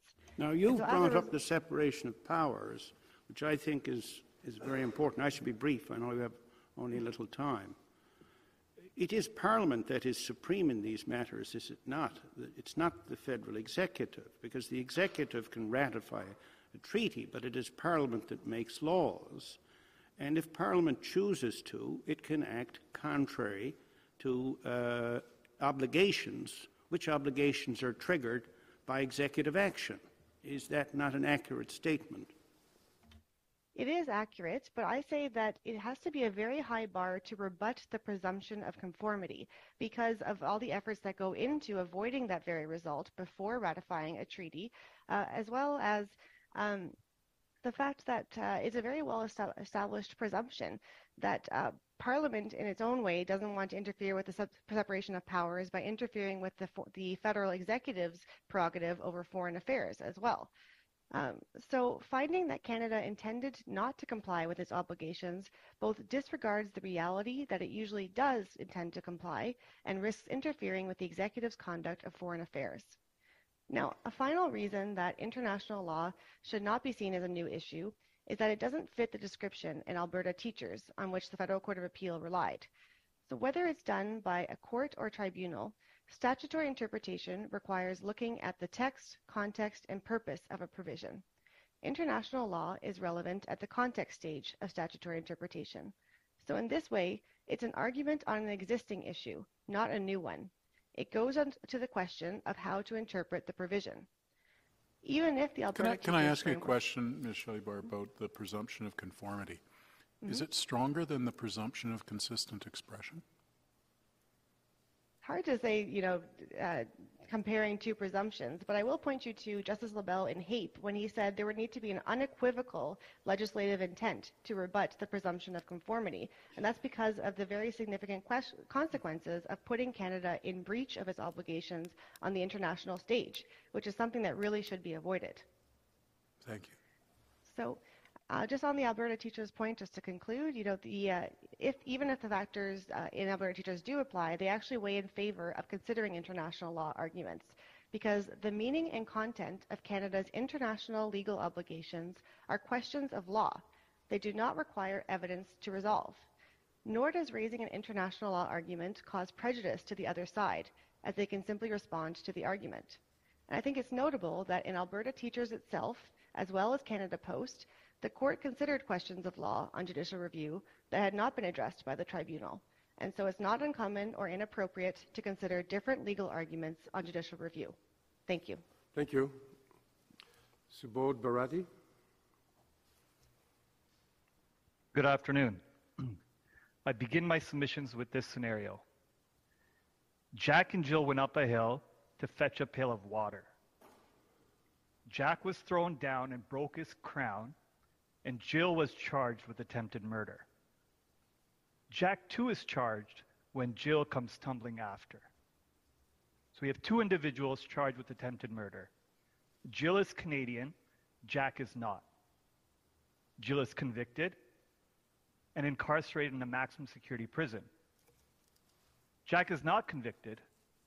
Nevertheless, he's incarcerated in the same prison as Jill after the C B S A believes he's captured under Section thirty-four one E of I R P A. Jill is released after serving her time. Jack remains incarcerated, awaiting removal. And this is the reality of immigration detention.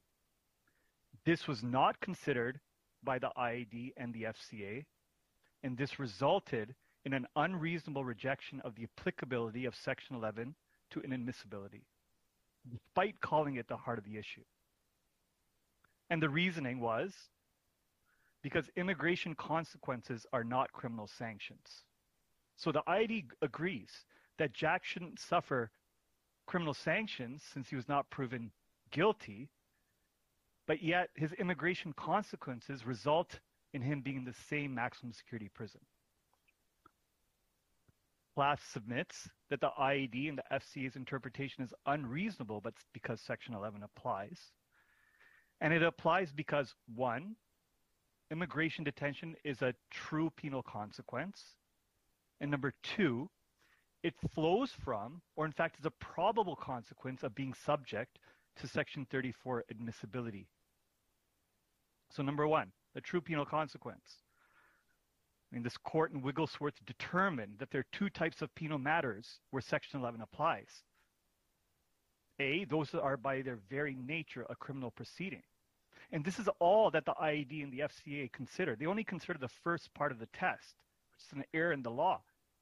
The second part of the test is matters that may lead to a true penal consequence. And this court went on to state that imprisonment is a true penal consequence. So the second part, does immigration detention flow, or is it a possible consequence of a Section thirty-four one E admissibility allegation? And I submit, class submits, it's not just a possible consequence, but a probable one. The I R P A is clear. As per Section fifty-five two, immigration detention doesn't even require a finding of inadmissibility. An officer may arrest and detain without a warrant on reasonable grounds to believe that someone is inadmissible and a danger. Section fifty-six three and forty-four four of I R P A impose certain prescribed conditions. These don't apply to any other inadmissibility proceeding or provision, only Section thirty-four. And that is if an individual is not detained, these prescribed conditions apply. In other words, detention is a default situation. And let's take a practical example. The parties have so far spoken about removal from Canada as a consequence. You know, but what happens before removal? Detention comes first. So, Justice Roy, I know you like practical examples. So imagine the C B S A arrests me and alleges that I'm such a danger to the Canadian public that I can't remain in Canada. I have to be removed despite living here for twenty years. My actions are going to harm Canadians. Then the C B S A says, okay, Mister Bharati, you're too dangerous to stay in Canada, but I trust you. It's the holidays. It's Christmas. You can go home. You know, I don't think you're going to do anything during Christmas. Let, I'll let you know when your admissibility hearing is. Or alternatively, let me know when you buy your ticket to go back to whatever country you're from. Or the C B S A arrests me and detains me as a danger until I'm removed. And this is especially the case because danger to the public is the strongest ground for detention. It would be inconsistent for the C B S A to allege inadmissibility under Section thirty-four one E for endangering the lives of Canadians and not seek my detention on, this, on the danger to the public ground. And this is why um, P L A P submits that the I A D and the F C A fundamentally erred in just a wholesale disregard for Section eleven. Thank you very much. Thank you. Maître Guillaume Cliche-Rivard. Bonjour, merci. Euh, L'intervention de l'Acadie porte sur la norme de contrôle applicable quant à des questions d'interprétation de textes législatifs. Dans l'esprit de Vavilov, l'Acadie soumet que la norme devra rester celle de la décision raisonnable. Par contre, le, le degré pardon, de déférence qui sera accordé aux décideurs devra varier en fonction de certains critères que nous proposons dans notre mémoire. En effet, nous soumettons que compte tenu de l'ensemble des divers régimes législatifs du droit administratif, il sera essentiel d'avoir une norme, une norme adaptée. Nous soumettons que l'intention du législateur, l'expertise et l'exercice de l'expertise du décideur administratif et son degré d'indépendance par rapport à l'objet de la loi devront guider le niveau de déférence à accorder. Finalement, l'Acadie soumet qu'il ne pourra jamais y avoir de coexistence de deux interprétations raisonnables d'une même disposition. Si tel est le cas, la Cour devra trancher laquelle des interprétations est la plus raisonnable. Qu'est-ce que la Cour a dit dans Vavilov à propos de l'expertise? Elle a dit que l'expertise devait être démontrée par les oui. motifs, et c'est ce qu'on dit aussi dans ce critère-là. On doit pouvoir lire l'expertise, on doit pouvoir la comprendre, la constater, et commencer notre réflexion ou l'analyse par les motifs.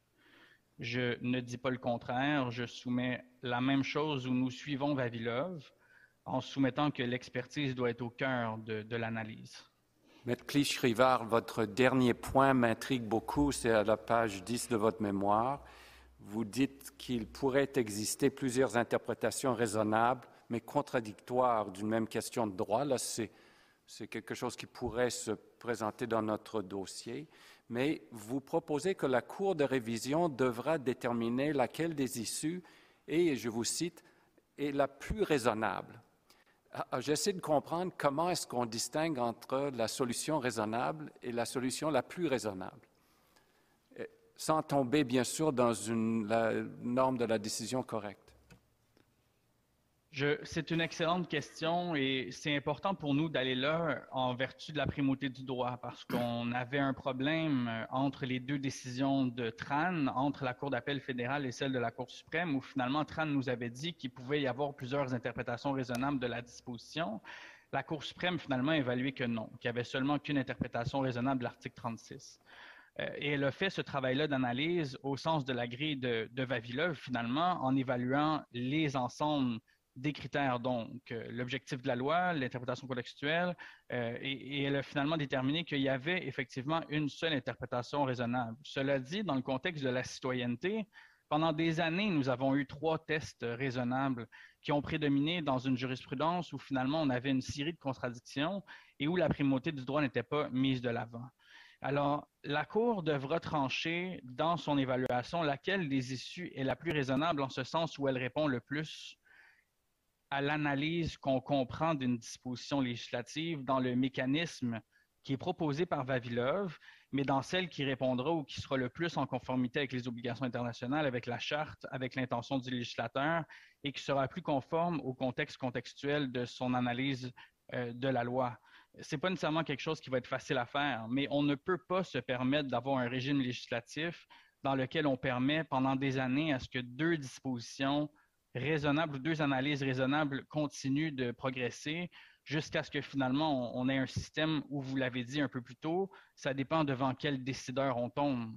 Je pense que c'est expressément primordial de la primauté du droit que la, sur, la Cour s'assure, comme elle le fait dans Vavilov, que finalement il n'y a qu'une seule interprétation raisonnable, mais dans la déférence et à raison de ne pas vouloir utiliser la norme de la décision correcte, il y aura certainement une interprétation qui se rapprochera davantage de celle qu'aurait maintenue la Cour pour des raisons d'analyse, et la Cour devra aller vers cette approche-là sans nécessairement, comme vous l'avez dit, tomber dans le piège de l'interprétation correcte. C'est ce que mais je soumettrais, mais, mais, bien mais, que ce ne soit pas facile à faire, j'en conviens avec la Cour. Mais, mais Parfois, peut-être qu'on doit appeler un chat un chat, mais quand on dit qu'il y a une seule interprétation raisonnable, est-ce que, dans d'autres mots, on ne dit pas que c'est l'interprétation correcte? Oui. Cela dit, c'est pour ça que j'essaie de formuler le « la plus raisonnable », en ce sens où, dans un régime de déférence avec la norme de contrôle raisonnable que, vous, que la Cour tend à vouloir appliquer, il est possible, comme la Cour d'appel l'avait dit dans Tran, qu'il existe plusieurs interprétations raisonnables, auquel cas elle aurait dû trancher, ou elle doit trancher, laquelle est la plus raisonnable et conforme à l'intention du législateur et aux autres critères, sans nécessairement tomber en disant que l'autre était incorrecte ou que l'autre était erronée.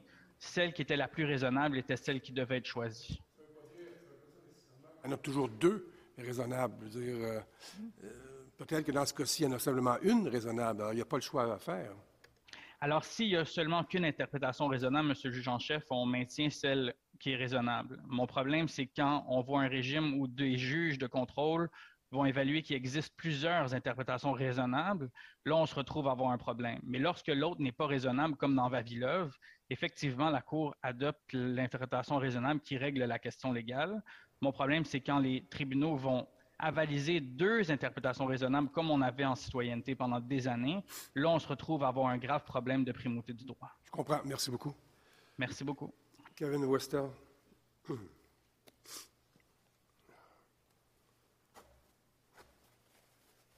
Kevin Westell. Thank you, Chief Justice and Justices. On behalf of the C L A, I hope to provide the perspective of criminal defense lawyers to this proceeding. Our position engages squarely with the acknowledgement of Justice Martin from earlier in the hearing that a whole host of individuals will be impacted for allegations that will never result in a conviction as a result of the interpretation of the Federal Court of Appeal. That interpretation of Section thirty-four one E has created, we say, an untenable level of uncertainty, and that uncertainty will severely hamstring defense counsel's purpose in providing meaningful advice to our clients. In interpreting Section thirty-four one E, we asked this court to take into account three separate considerations related to the work of criminal defense lawyers and the functioning of the criminal justice system. Number one, the impact of the decision and the Federal Court of Appeals interpretation on defense counsel and their clients. Two, the importance and high value of finality within the criminal justice system. And three, the inherent wisdom of affording deference to criminal justice system decision makers when it comes to criminal conduct.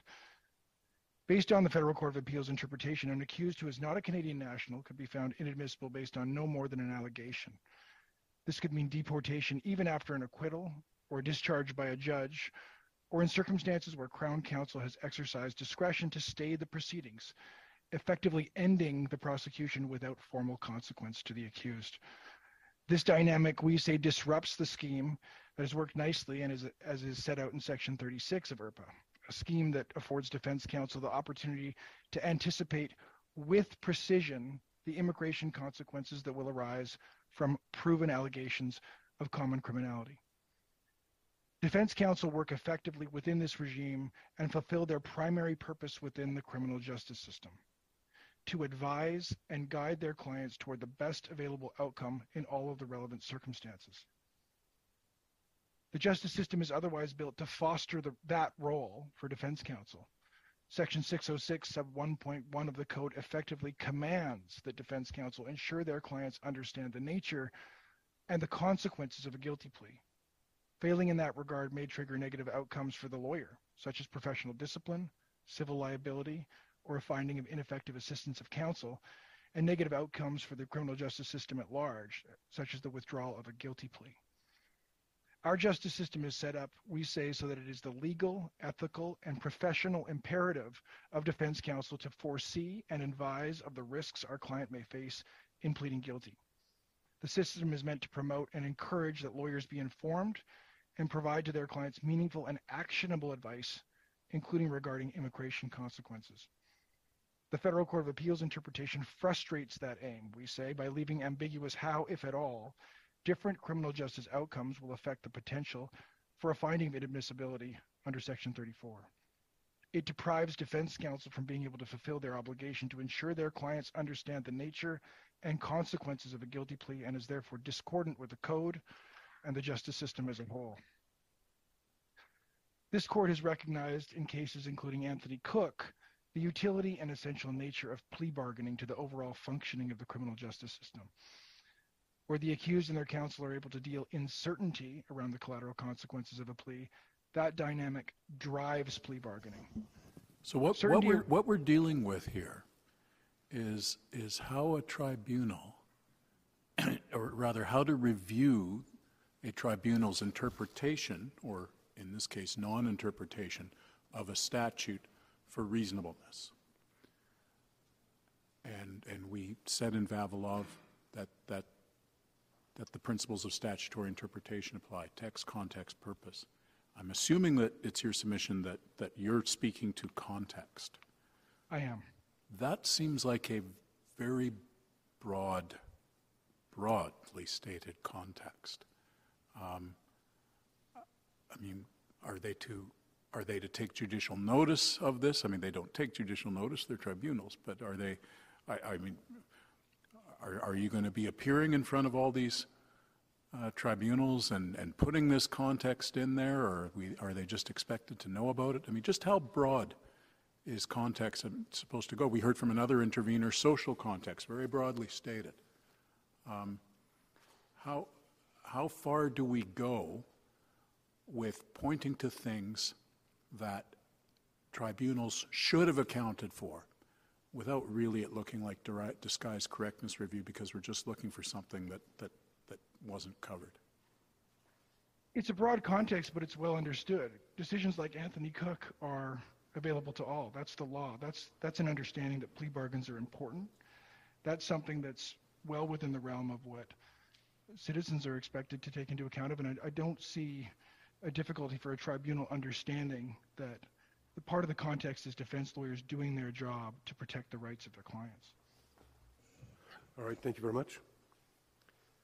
Uh, reply, um, Michael Morris.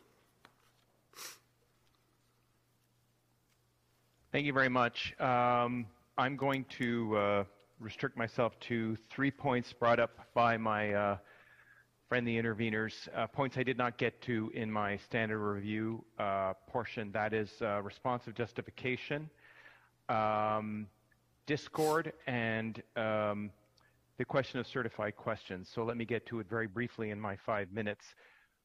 Responsive justification. So uh, we've heard many arguments uh, today um, that the uh, because of the harsh consequences, this engaged the principle of responsive justification. That's something that we agree with, and that the reasons provided must reflect stakes, and there's a heightened need for a decision maker to explain why its decision reflects the legislature's intention. However, grafting on a presumption in favor of a single reasonable interpretation that minimizes the impact on the individual does have has no support in law and would introduce incoherence and disparity into the reasonable analysis. By illustration, in this case, paragraph thirty-four one E may apply to persons seeking a visa from outside Canada, someone with relatively no connection. It may apply to someone who's lived in Canada for a long time or a short time.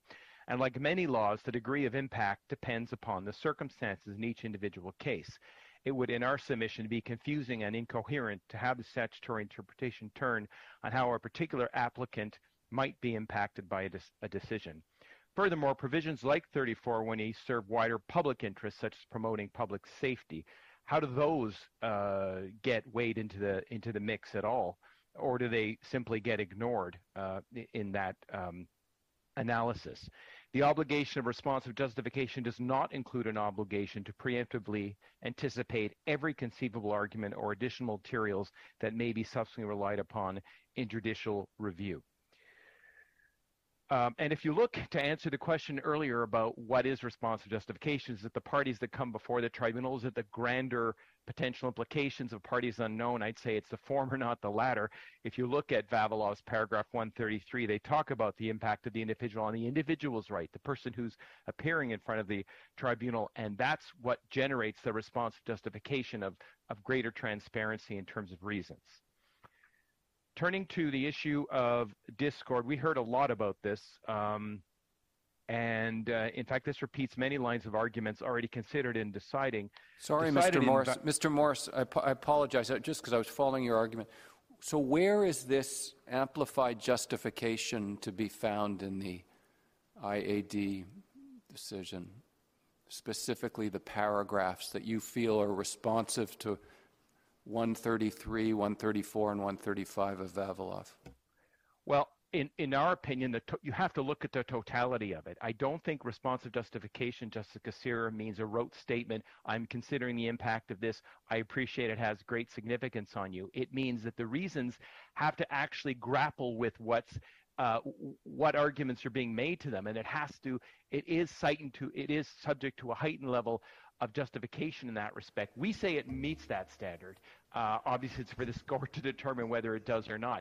But you look at the totality. In other words, it's not really there. We just get the vibe of the thing. Well, I, I, I guess it's our submission is more than a vibe, uh, but uh, that's that's for the court to determine. But for responsive justification, I come back to a word that Justice Brown didn't like I used earlier, holistic. You got to look at the totality of it. It's not a rote statement, I'm considering impact. It's, do they grapple with it? Do they actually deal with it? That's what the heightened concern about responsive justification uh, in our submission is. And, and we say it meets it. This court will make its determination. Um, I do want to turn to, to Discord. We heard a lot about this um, issue uh, about the potential of inconsistency undermining the rule of law by having different results by different panels. And I remember uh, a question Justice Rowe asked me during the Vavilov hearing, is that your version of rule of law, Mister Morris, that person A appears and then person B does? So uh, I only remind uh, the court of that question that I don't know that I handled well at that time, was to say that was something that was wrestled with in Vavilov, that this court dealt with in Vavilov. It's a genuine concern. I'm not here to minimize it, but it was answered in Vavilov at paragraph seventy-two, one twenty-nine, and one thirty-nine, thirty-one, where the expectation of consistency does not justify imposing a correctness standard for legal questions on which there's persistent discord. Paragraph seventy-two, tribunals have a variety of tools at their disposal to address concerns about consistency, and the court uh, talked about several of those uh, in the decision in Vavilov at seventy-eight. Justice Stratas referenced another one in his decision, eight, the eighteen point three reference. There are others, for example, uh, section one fifty-nine one H, where the chairperson of the I R B can uh, issue jurisprudential guidelines. So there's a host of, of tools. So um, apart, uh, also depart, for, departing from longstanding practice or authority, absent justifying doing so, is a hallmark of potential unreasonableness, and is taken into account uh, in the determination of whether a decision is reasonable or not. So it, it's part of the analysis, and ultimately in our submission, an approach that that Trump's administrative decision makers uh, brings us back to the old jurisdictional line of authority, and in our submission, the rule of law is now better understood as a collaborative project that engages administrative actors as partners rather than and subordinates. I see I'm out of time. I was going to deal with the certified questions in, in two minutes, if the court will indulge me. You have one minute. Okay, thank you. Um, contrary to the explicit submission of Carl and the implicit submission of the appellants, there is no basis to revisit the law that issues decided by way of certified question do not justify an exception. Uh, If that had been the intention of this court in Vavilov, it would have said so. That, that Vavilov was decided on a certified question, um, and that was decided in Kanthasamy three years before Vavilov. Uh, and in Vavilov, it was there are two ways you derogate from the presumption of reasonableness: by explicitly prescribing a standard review, or providing for a statutory appeal mechanism. Section seventy-four D uh, of the I R P A, uh, providing for certified questions, doesn't. Um, it is a. It, it simply sets out a ground for review. It doesn't set out a standard review. In the same way that appeals to this court come by way of a lead uh, provision itself, that lead provision doesn't set out a standard review uh, either. So unless this court wants to completely reverse uh, what it said in Vavilov, uh, that issue was dealt with um, in in in, Thank in you very that much. case. Sorry. Thank you. Uh, reply, uh, Erika Olmsted or Robert Kincaid. So